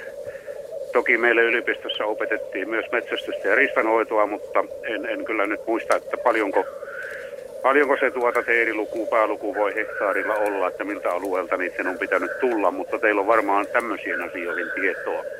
Mutta tämä havainto on tosi, e, oli kirkas päivä, kaamus oli ohi, joten oltiin kai helmikuun lopulla, ehkä, ehkä maaliskuun ensimmäisenä päivinä ja tuota, nyt tulee siis 51 vuotta, vuotta siitä ajankohdasta. Oliko ne koiraata kaikki? Ei, kyllä ne oli mustia. Kyllä ne oli mustia ne teidät, joo. Eli siis koiraita. Niin. Joo. Aika huikeita määriä, Juha. Huikeita määriä, no, totta. määrät on kyllä nyt niin huikeet, että mä mielellään nostan kädet pystyyn. Teeri on kyllä hyvin, hyvin tutkittu laji ja ja tuota, metsästäjäpiirissä tiedetään varmasti paljon näistä asioista, että paljon, paljon tietty teerikanta voi hehtaarilla olla ja kuinka paljon niitä voi kerääntyä parhaimmille soidinareenoille. Itse muistan nähneeni joskus, joskus niin kuin kevät-talvella parhaimmilla 100-150 lintua, joka, joka tänä päivänä on musta kans ihan huikea määrä, mutta teerikannathan jonkun verran vaihtelee, välillä on enemmän, välillä vähemmän, mutta nämä teidän esittämät luvut on niin niin suuret, että, että mun on parempi olla ihan hiljaa. Ja, ja, niin, tämä tuota, ei ollut vielä soidin aikaa, tämä oli... Mutta silti tämä, se, se mutta, määrä, silti määrä on niin mahtava, että jos se, se on, pitää paikkansa... Siis minä olen niin tuota... varma siitä, että tuhat ei riitä, Joo. koska, koska tuota, mä niin kun pystyn... Muistan, että niitä koivuja oli, arvioin, että niitä, niitä saattoi olla parisataa hehtaarilla, ja joka koivussa oli teeri, jossakin kymmenen, jossakin kolme, jos vaikka viiden mukaan lasketaan, niin, niin tuota hehtaarillehan tulee jo, jo tuhat. Ja nämä aukiothan olivat todella laajoja. Puhuin saran aukioista, joita, joita aikoinaan parjattiin. Noin niin kuin ammattimiehenä totean, että, että, tuota, että tänä päivänä hänen kasvaa puuta aivan, aivan, aivan, tuota, aivan huimasti. Tämä tilanne on ihan toinen. Ja kyllähän me silloin, silloin aikoinaan jo 50 vuotta sitten me ymmärrettiin, mistä, mistä Joo. kysymys on. Mutta tällainen, tällainen, tuota, tällainen luku siinä on ja, ja, ja tuota, toki niin kuin sanoin, yliopistossa meillekin opetettiin jonkin verran näitä, näitä tuota mahdollisia eh, tehtihöyksiä, mutta tuota, en mä muista niitä enää. enää, enää tuota. Joo, mutta tässä on niin kuin, ilman muuta niin kuin, niitä on kerääntynyt joltain alueelta. Jos tätä lähetystä tällä hetkellä kuuntelee joku, joku joka tietää teeristä enemmän, on tutkinut niitä paljon, niin voisi kyllä panna mahdollisimman nopeasti sähköpostiviestiä ja kertoa vähän enemmän, koska se avartaa sitä tilannetta. Mä oon niin nuori kaveri, että mun elinaikana ei tämmöisiä määriä ole ollut ja tuota, olisi, olisi, olisi kyllä tosi jännä tietää, että jos jollain on niin kuin ihan kunnon laskenta, että minkälainen on Suomen esimerkiksi suurin laskettu teeriparvi vuodenajasta riippumatta, niin olisi, olisi kyllä tosi ja kiva tietää. Sähköpostiosoitehan on luonto.ilta.yle.fi luonto.iltaat.yle.fi ja sinne sitten kaikki vanhemmat konkarit, jotka tämmöisiä havaintoja no. tehneet viestiä laittamaan vielä on vajaa 25 tohon. minuuttia aikaa siihen, saada Siihen aikaan oli, oli tuota, näitä suuria kämppätyömaita vielä, joissa, joissa minäkin usein, usein yövyn ja juttelin näiden vanhojen konkareiden työnjohtajien kanssa ja kyllä heillä oli sellainen tieto, että, että teeri saattaa kokoontua – todella satojen kilometrien alueelta tällaiseksi, mm. tällaiseksi parveksi, että, että tuota, kyllä, kyllähän jos, jos laskee tämän, tämän tuota, vaikkapa nyt sitä Lapin ja vähän sieltä, sieltä Venäjän puolta mukaan, niin, niin paljonhan siitä hehtaareita kertyy. Joo. Tämmöinen havainto joka tapauksessa ja, ja, ja tuota, olen valmis siitä keskustelemaan kenen ammattimiehen kanssa tahansa, eh, tahansa koska tuota, eh, myöhemmin, jos, jos niin halutaan. Hyvä. Kiitos Unto ja hyvää joulunalusaikaa. Joo, aika huikeita Joo. määriä. Veikkasin, Joo. että Katjakin voisi tietää, että olisiko Ristan tutkimuslaitoksella, sieltäkö joku tuota, kuka on Suomen johtava teeriasiantuntija, niin No, hän, hän, Harto Lindén on varmaan niin. grand old man niin kuin mm. näiden metsäkanalintujen. Joo, Hartolle vaan terveisiä. Hän on aina välillä meikäläistä opastanut kaupan lihatiskilläkin tai Jaa. hedelmätiskillä. Voisi tässäkin asiassa, Harto, jos törmätään, niin kun kuuntelet, niin kerropa, miten asiat on. Nyt ö, otetaan vielä yksi soittaja ja sitten otetaan tämä viimeinen kuvallinen kysymys tälle illalle. Ö, siis yksi soittaja ennen, ennen tuota kuvaa. Antero Rihu Mäntyharjulta on seuraava soittaja. Hyvää iltaa, Antero. No terve, terve. Terve. Antsa. Rohkein no niin. sanoa näin. Ollaan Mitä? tapattukin joskus Kuusan koskella. Minäpä jotenkin muistan näin, että no. Rihu on tuttu nimi.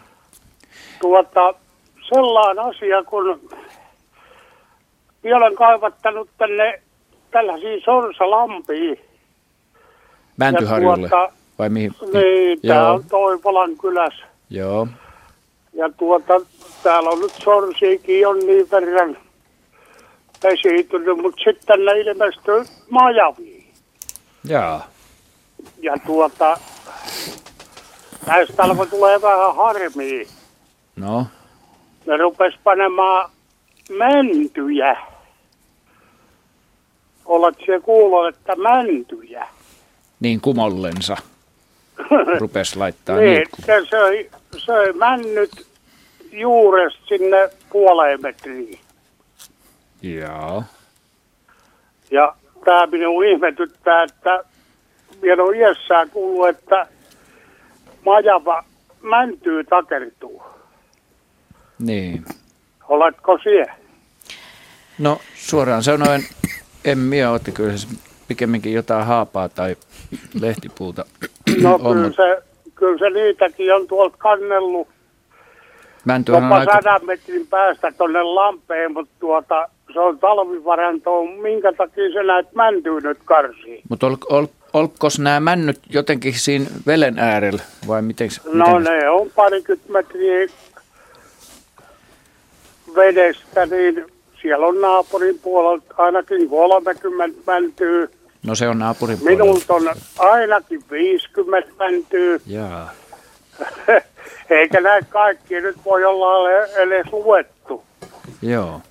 Tämä, tämä tuntuu minusta ihmeellinen, että tähän ei ole koskaan kuullut, että majava mäntyy takerituu. Kyllähän se etupäässä haapaa. Joo. Mitähän toi... Haapaa niin kuin ottaa. Joo, mitähän Katja tähän tuumaa? No toki, toki se on ehkä niin vielä yleisempää, että ne on niitä lehtipuita, mitä noin majavat käyttää, mutta kyllä sillä meidän havu, havupuita näitä lajeja löytyy kanssa joukosta. Ja itse asiassa sellainen, niin kuin tuossa havupuitten kohdalla tulee enempikin mieleen, että, että tuota, mahtaisiko sillä olla pesänrakennus tai sitten padon korjaus käynnissä, että erityisesti sellaiseen voisi ajatella, että ne on vähän... No en, en minä nyt usko, että se lähtee kymmeniä metriä kantamaan sit tuohta sen tai kuorta. Niin onko se pelkän kuoren kuorinut pois ja sitten jättänyt pelkän sen rungon kuoren, sinne? Siellä, siellä on nyt nämä kuivaa nämä männyt kaikki. Se, ei onko... se syö sitä, ei se varsinaisesti mäntyy syö, vaan se syö kuoren. Joo. Tai tiputtaa sinne alas ja johkuun ne on häipynyt ne kuoret, kun ei niitä siinä missään näy. Joo. Majavat on vanha pihkahuuli. no aika, aika silleen niin erikoiselta, että niitä ei, ei hyödynnetä ja no, sitten niitä on, on näin paljon. Olehan minä nyt täällä majavia nähnyt ennenkin ja yleensä ne on aina takerit tullut melkein haapaa, mutta tuota, ei ole tällaista tapausta vielä käynyt. Hmm. Mutta nyt todistettavasti on Mäntyyn kun takertuu varmaan helposti. No, näköjään. Et joskus, joskus... Että onko niissä joku puutostauti vai mikä hitto näillä tarvii niin. olla, että ne takertuu tällaisen? Kovat ajat, kun on pettuu joutunut tyytymin. Joo, pitäisikö no. tästä tehdä tuo Juhan konsti, että kuka, kellä vaan on havaintoa majava ihmisillä tai, tai kellään moisesta, mutta et ei tuommoisia määriä niin kuin mäntyä. Ja kyllä se män, männyn kuoren alla on tämä jälsikerros, niin sehän on ihan mm. ravinnoksi kelpaavaa kyllä, mutta en tiedä, Joo. miten majava siihen suhtautuu ja mitään käsitystä. No lähinnä, mä en ole yllättynyt siitä, että se on järsinyt mäntyä. Mä oon yllättynyt siihen, siitä, että se on jättänyt kaikki sinne pystyyn ja hyödyntämättä sit kaiken mm. kaikkiaan. Se, mm. se ehkä on se niinku omituisempi puoli mm. tässä, Onko tässä. Kanadan majavalla ja meidän alkuperäisellä majavalla mitä eroa ruoka, ruoan suhteen? Ei, ei mitään niinku sellaista merkittävää. Joo. Kiitos Antero soitosta ja, ja hyvää, hyvää joulun alusaikaa myöskin sinne Mäntyharjun suunnalla. Asko, sulla oli tässä, sä oot löytänyt kommentin täällä. Tuomo Kangas on lähettänyt sähköisesti. Kyllä Audeissa on ollut jo 80-luvulta jyrsiä suojaus lisävarusteena hankittavissa. Keski-Euroopassa näädät pesi, tämä menikin tämmöisen automerkkien väliseksi kil- varustekilpailuksi. Keski-Euroopassa näädät pesi pellin, pellin alle ja järsii johtoja. Sähköshokkisysteemi, ettei jyrsijät eksy pellin alle. Saattaisi toimia metsähiirten ja Toyotienkin kanssa, näin siis Tuomo Kangas. Kiitos Tuomo.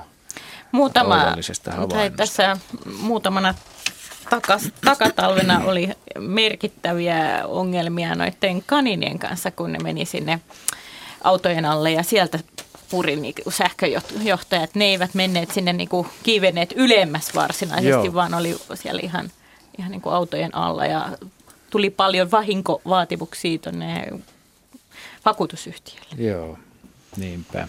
No niin, meillä ei ole vielä tuossa asiassa. Mutta kaikki vaan lähettämään viestejä sitikanien tekemistä autotuhoista ja, ja ennen kaikkea, että mitkä merkit niistä kärsii eniten. Tätä viimeinen näistä, äh, tai kolmas näistä tähän lähetykseen valituista kuvallisista kysymyksistä, jotka löytyvät, hyvät kuuntelijat, sivustolta yle.fi kautta luontoilta. Ja tämän on lähettänyt Jussi, tämän kuvan, ja tässä on punaista mm, puuseinää, tämmöistä niin kuin mökin seinää, ja siinä on tämmöisiä jyrsittyjä jälkiä, tämä on kesällä otettu. Mm, teksti kuuluu, oltiin tuossa heinä-elokuussa käymässä Kainuussa, kuistilla ollessani huomasin pihaan tulleen kaksi jänistä aikuisen ja täysikokoisen nuoremman. Jäin seuraamaan kaksikon touhua, niin minulle jäi käsitys, että vanhempi siinä näyttelee paikkoja ja ope, opast, opastaa elämän nikseihin. Menivät alkuun kumpikin aitan seinän viereen, mutta nuorempaa ei paikka kauaa kiinnostanut, vaan se haahuili siellä täällä ympäri pihaa, pureksi heinää ja muita kasveja. Aikuinen viipyi seinän vieressä pidempään ja siirtyi sitten oven kohdalle ja touhusi keskittyneesti jotain ainakin kymmenen minuuttia. Huomasi sitten minut ja häippäsi. Jänis oli jyrsinyt seinän laudoitusta ja varsinkin kynnyspuuta ja jäljistä päätellen käyntikerta ei ollut ensimmäinen. Minkähän takia se aittaa jyrsii? Luulisihan tuota jyrsittävää olevan metsässäkin. Aitta on noin 60 vuotta vanha, maavarainen ja seinäpinnassa on myös kynnyksessä jotain vanhaa maalia, ehkä sittenkin punamultaa tai sen tapaista, kai joku ainesosa houkuttaa. Kysynpähän vaan näin siis Jussi. Tämä kuva on ihan kiva. Taas puuta jyrsivää. Niin. Nisäkästä. Tämä on nyt tämmöinen jyrsintä ilta. Hyppymajava. Tota, Joo. mitään, mitään sellaista ravinnon tarvetta tässä ei en, niin kuin, usko, että takana on tai mitään niin kuin, houkuttelevaa ainesosaa. Et itse asiassa se, mikä tulee mieleen tästä kahdesta jäniksestä, jos aikuinen ja täysikokoinen nuorempi, että siinä on uros ja naaras. Ja tämä on tämmöistä reviirin merkkailua ja rusakot kuitenkin saa kesän mittaakin, saattaa parikin poikuetta vielä sen keväisen poikueen jälkeen saada. Eli sitä, sitä sellaista sukupuolten välistä kiinnostusta ja, ja esi, tämmöistä esittäytymistä niin tapahtuu, tapahtuu silloinkin. Ja mulle tulee niin kuin ihan tämmöinen reviirimerkintä ja tämmöinen hajujälkien jättäminen Onko tähän. se, niin onko se pissiä, mitä ne ruikkaa siihen? lähinnä, niin kuin, no en, en varsinaisesti ajattelisi, että siinä on virtsattu, vaan, vaan niin kuin näitä hajurauhasia, mitä, mitä niin kuin löytyy, löytyy täältä ää, kaulan alta ja, ja Niin. niin. kuin tästä pään, pään alueelta, niin niitä leukaa hieroo ja sellaista ehkä näihin sitten jyrsintäjälkien päälle. Tässä on, on niin kuin näkyy, että on harmaantunutta ja sitten on tuommoista vaaleampaa puuta, eli siinä on niin kuin moneen otteeseen ja monessa eri laudassa käyty jyrsin. Että tämä voi olla joku tämmöinen, missä useampikin eri uros kävisi jyrsimässä ja varsinkin jos se naaras ei sitten olisi ollut kiinnostunut niin tästä jyrsimistouhusta. Niin. Mä veikkaisin, että se, siinä olisi kuitenkin niin kuin eri sukupuolta olevat aikuiset yksilöt kyseessä sen lisäksi. Hyvä. Noin. Kiitämme Jussia kuvasta ja katsokaa hyvät kuuntelijat sitä osoitteesta yle.fi kautta luontoilta. Seuraava soittaja on Sakke Kiestiläinen Loviisasta. Terve Sakke. No terve, terve. Mitä sinne Loviisaan kuuluu? No kiitos, täällä on talvista ja kaunista ja... Lunta paljon. No lunta on parikymmentä. Mä kävin tänne Helsingissä ja huomasin, että kuin hyvän asun Lovisessa, kun siellä oli, siellä oli loskaa ja, ja katutyöt huonosti tehtyjä Lovisessa. Ne on niin kuin ensiluokkaisesti tehtyjä. Täällä on valkoista ja kaunista. Jaa. No, oliko sulla mitään muuta asiaa? oliko sulla Oli. muuta kerrottu? Hyvä. Tämäkin on, tämäkin on totta kai luontoa. Mutta Totta kai, totta kai, joo. tämä mun asia on tuo taviokuurna, mitä mä en ole koskaan ennen nähnyt, vaikka mä oon katsonut lintuja jo, jo pitkän aikaa, siis 30 vuotta. Ja tota, nyt tota, niitä lintuja tuli, mä heti tiesin, että se on taviokuurna, kun se oli tuossa rannan pihleissä, tuossa Lovislahden rannalla. Ja sitten niitä tuli tuohon pihalle, niitä oli siis, siis monta, no mä saat kymmenen. Ja sitten tota, mulla on semmoinen vanha ää, lintuystävä, Elmo Kajosta, joka tota, lintuja tuntee. Se on, no, se on ilman muuta se, että kiva kun näet sen, että seuraavaan kertaan menee ehkä kymmenen vuotta, että ne on niin harvoin täällä etelässä. Ni, nyt niitä oli pihlajassa ja sitten toisen kerran tässä ihan tässä kotipihalla, niitä oli tässä tuossa katajassa, ne söi katajan marjoja ja tota, sitä mä en ole mistään kirjasta nähnyt, että, että ne söisi katajan marjoja, mutta tämä on ihan niin kuin juttu, että toisesta suupeosta menee katajanmarja sisään, toisesta tulee ne, ne, ne, ne ulos. Mm.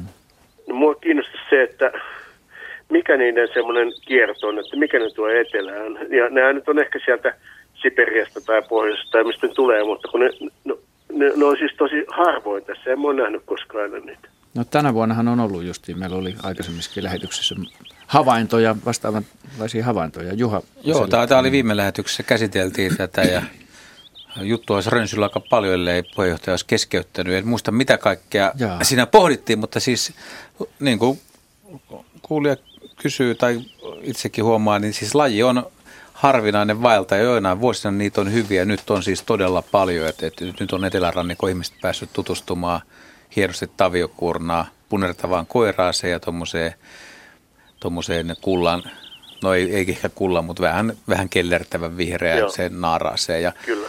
Toi katajahomma on ihan hauska, koska tota, eh, itse en ole kyllä vielä nähnyt sitä, mutta niin kauan kuin on, on pihlajanmarjaa ja muuta marjaa tarjolla, niin varmaan mieluummin syö sitä, mutta tilhi on esimerkki eh, ehkä vähän samanlaista käyttäytymisestä, että sitten kun rupeaa marjat vähenemään, niin tilhethän syö mielellään katajanmarjoja. Joo, Ja- ja, kun mulla on tässä mun, mun, mun tuota muistiinpanossa 9.11. niin kuin tänä vuonna, niin on viisi kertaa taviokuurnaa. Siinä on ollut osa naaratausurauksia.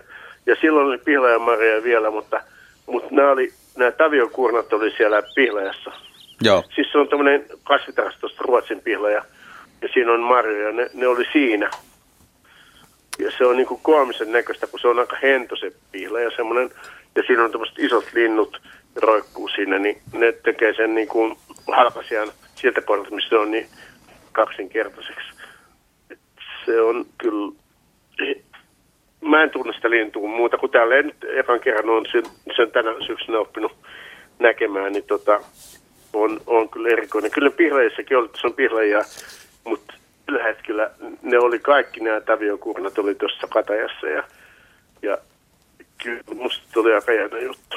Joo, laji, laji, laji on tosiaan hyvinkin erikoinen ja siis peloton, ei kesy vaan peloton, ei, ei osaa oikein suhtautua ihmiseen mitenkään. Saattaa olla, että ruokailevaa lintua pääsee jopa melkein paijaamaan, ainakin nyt metristä katsomaan. Ja ei sitä nyt ihan tarkkaa tiedetä, että mistä nämä esimerkiksi Helsingin Lovisan, mik- miksei nyt Hangonkin linnut, niin mistä päin maailmaa ne loppujen lopuksi on peräisin. Varsin oletettavaa, että ne on tullut jostain idästä, mutta mikseipä niitä on voinut tulla jopa Ruotsin kautta tai Norjastakin. En mm. tiedä, eikä varmaan kukaan tiedä. Ja nythän, nythän niitä on yritetty pyydystää, että saataisiin rengastustietoja sitten, että mihin ne tästä lähtee. Ja silloin kun viimeksi oli Taviokuori niin hyvin, niin Helsingissä kiinnitettu lintu ainakin saatiin aika pian kiinni Oulusta, eli suunta olikin ylöspäin. Että, että kyllä ne sitten lähtee aika, aika hyvin katoa.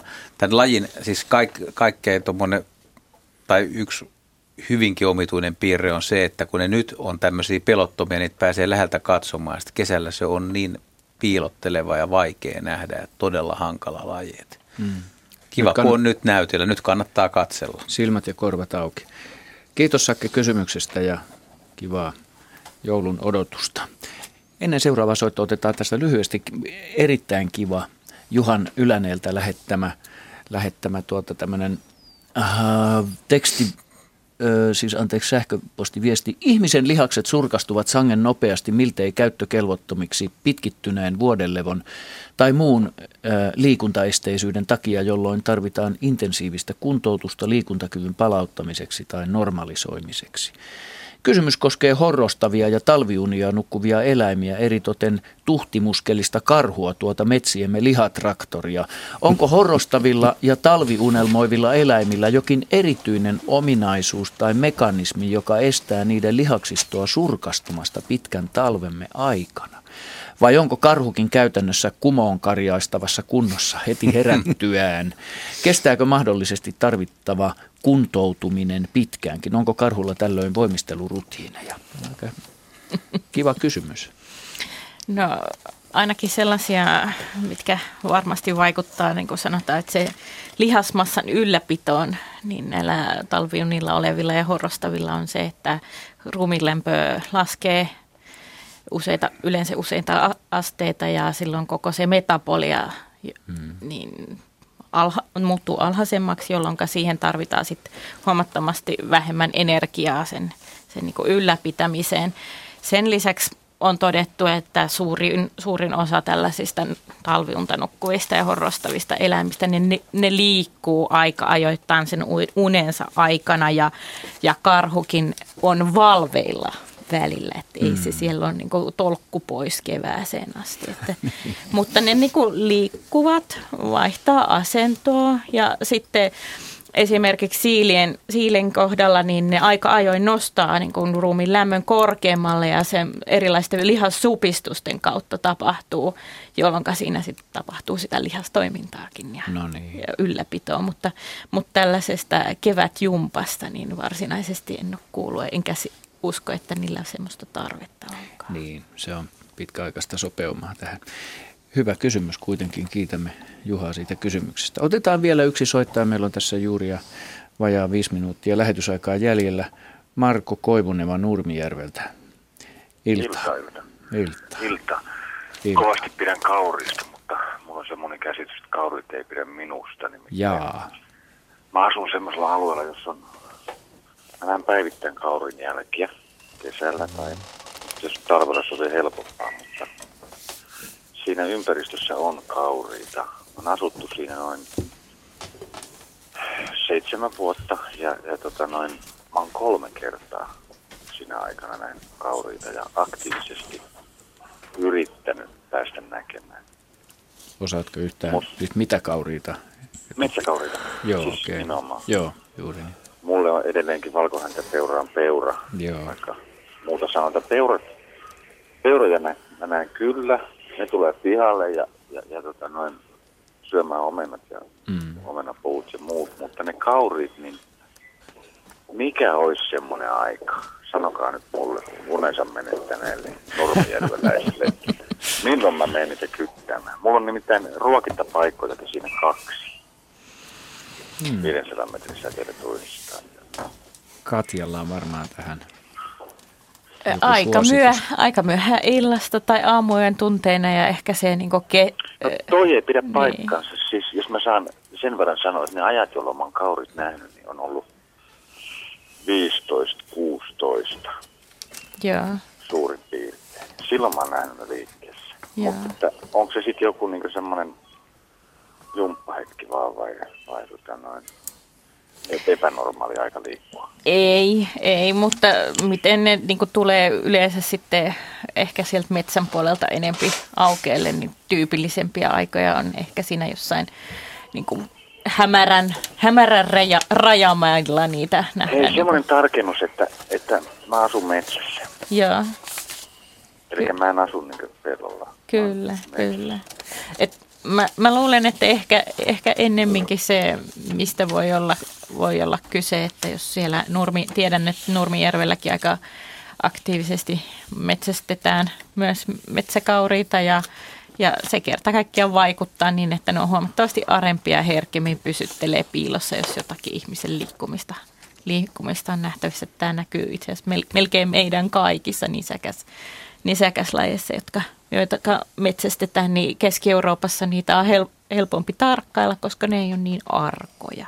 Joo. Et en, en oikeastaan mitään muuta semmoista jippoa, tai niin kuin, että jos piilosta ei onnistu tarkkailemaan, niin en osaa neuvoa mitään hyvää.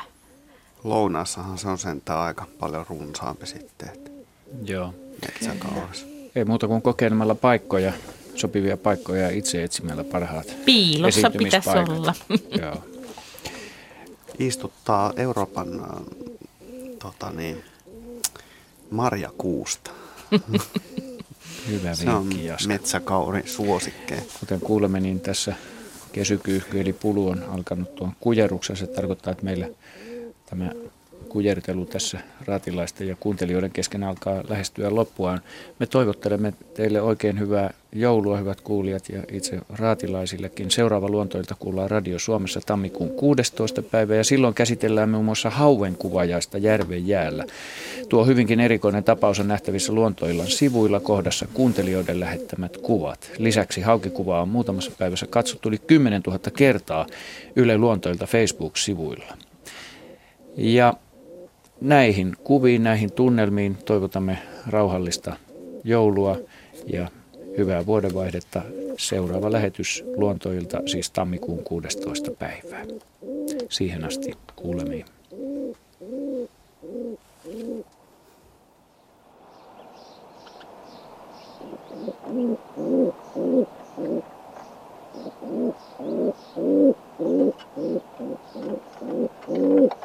Thank you. Mm-hmm.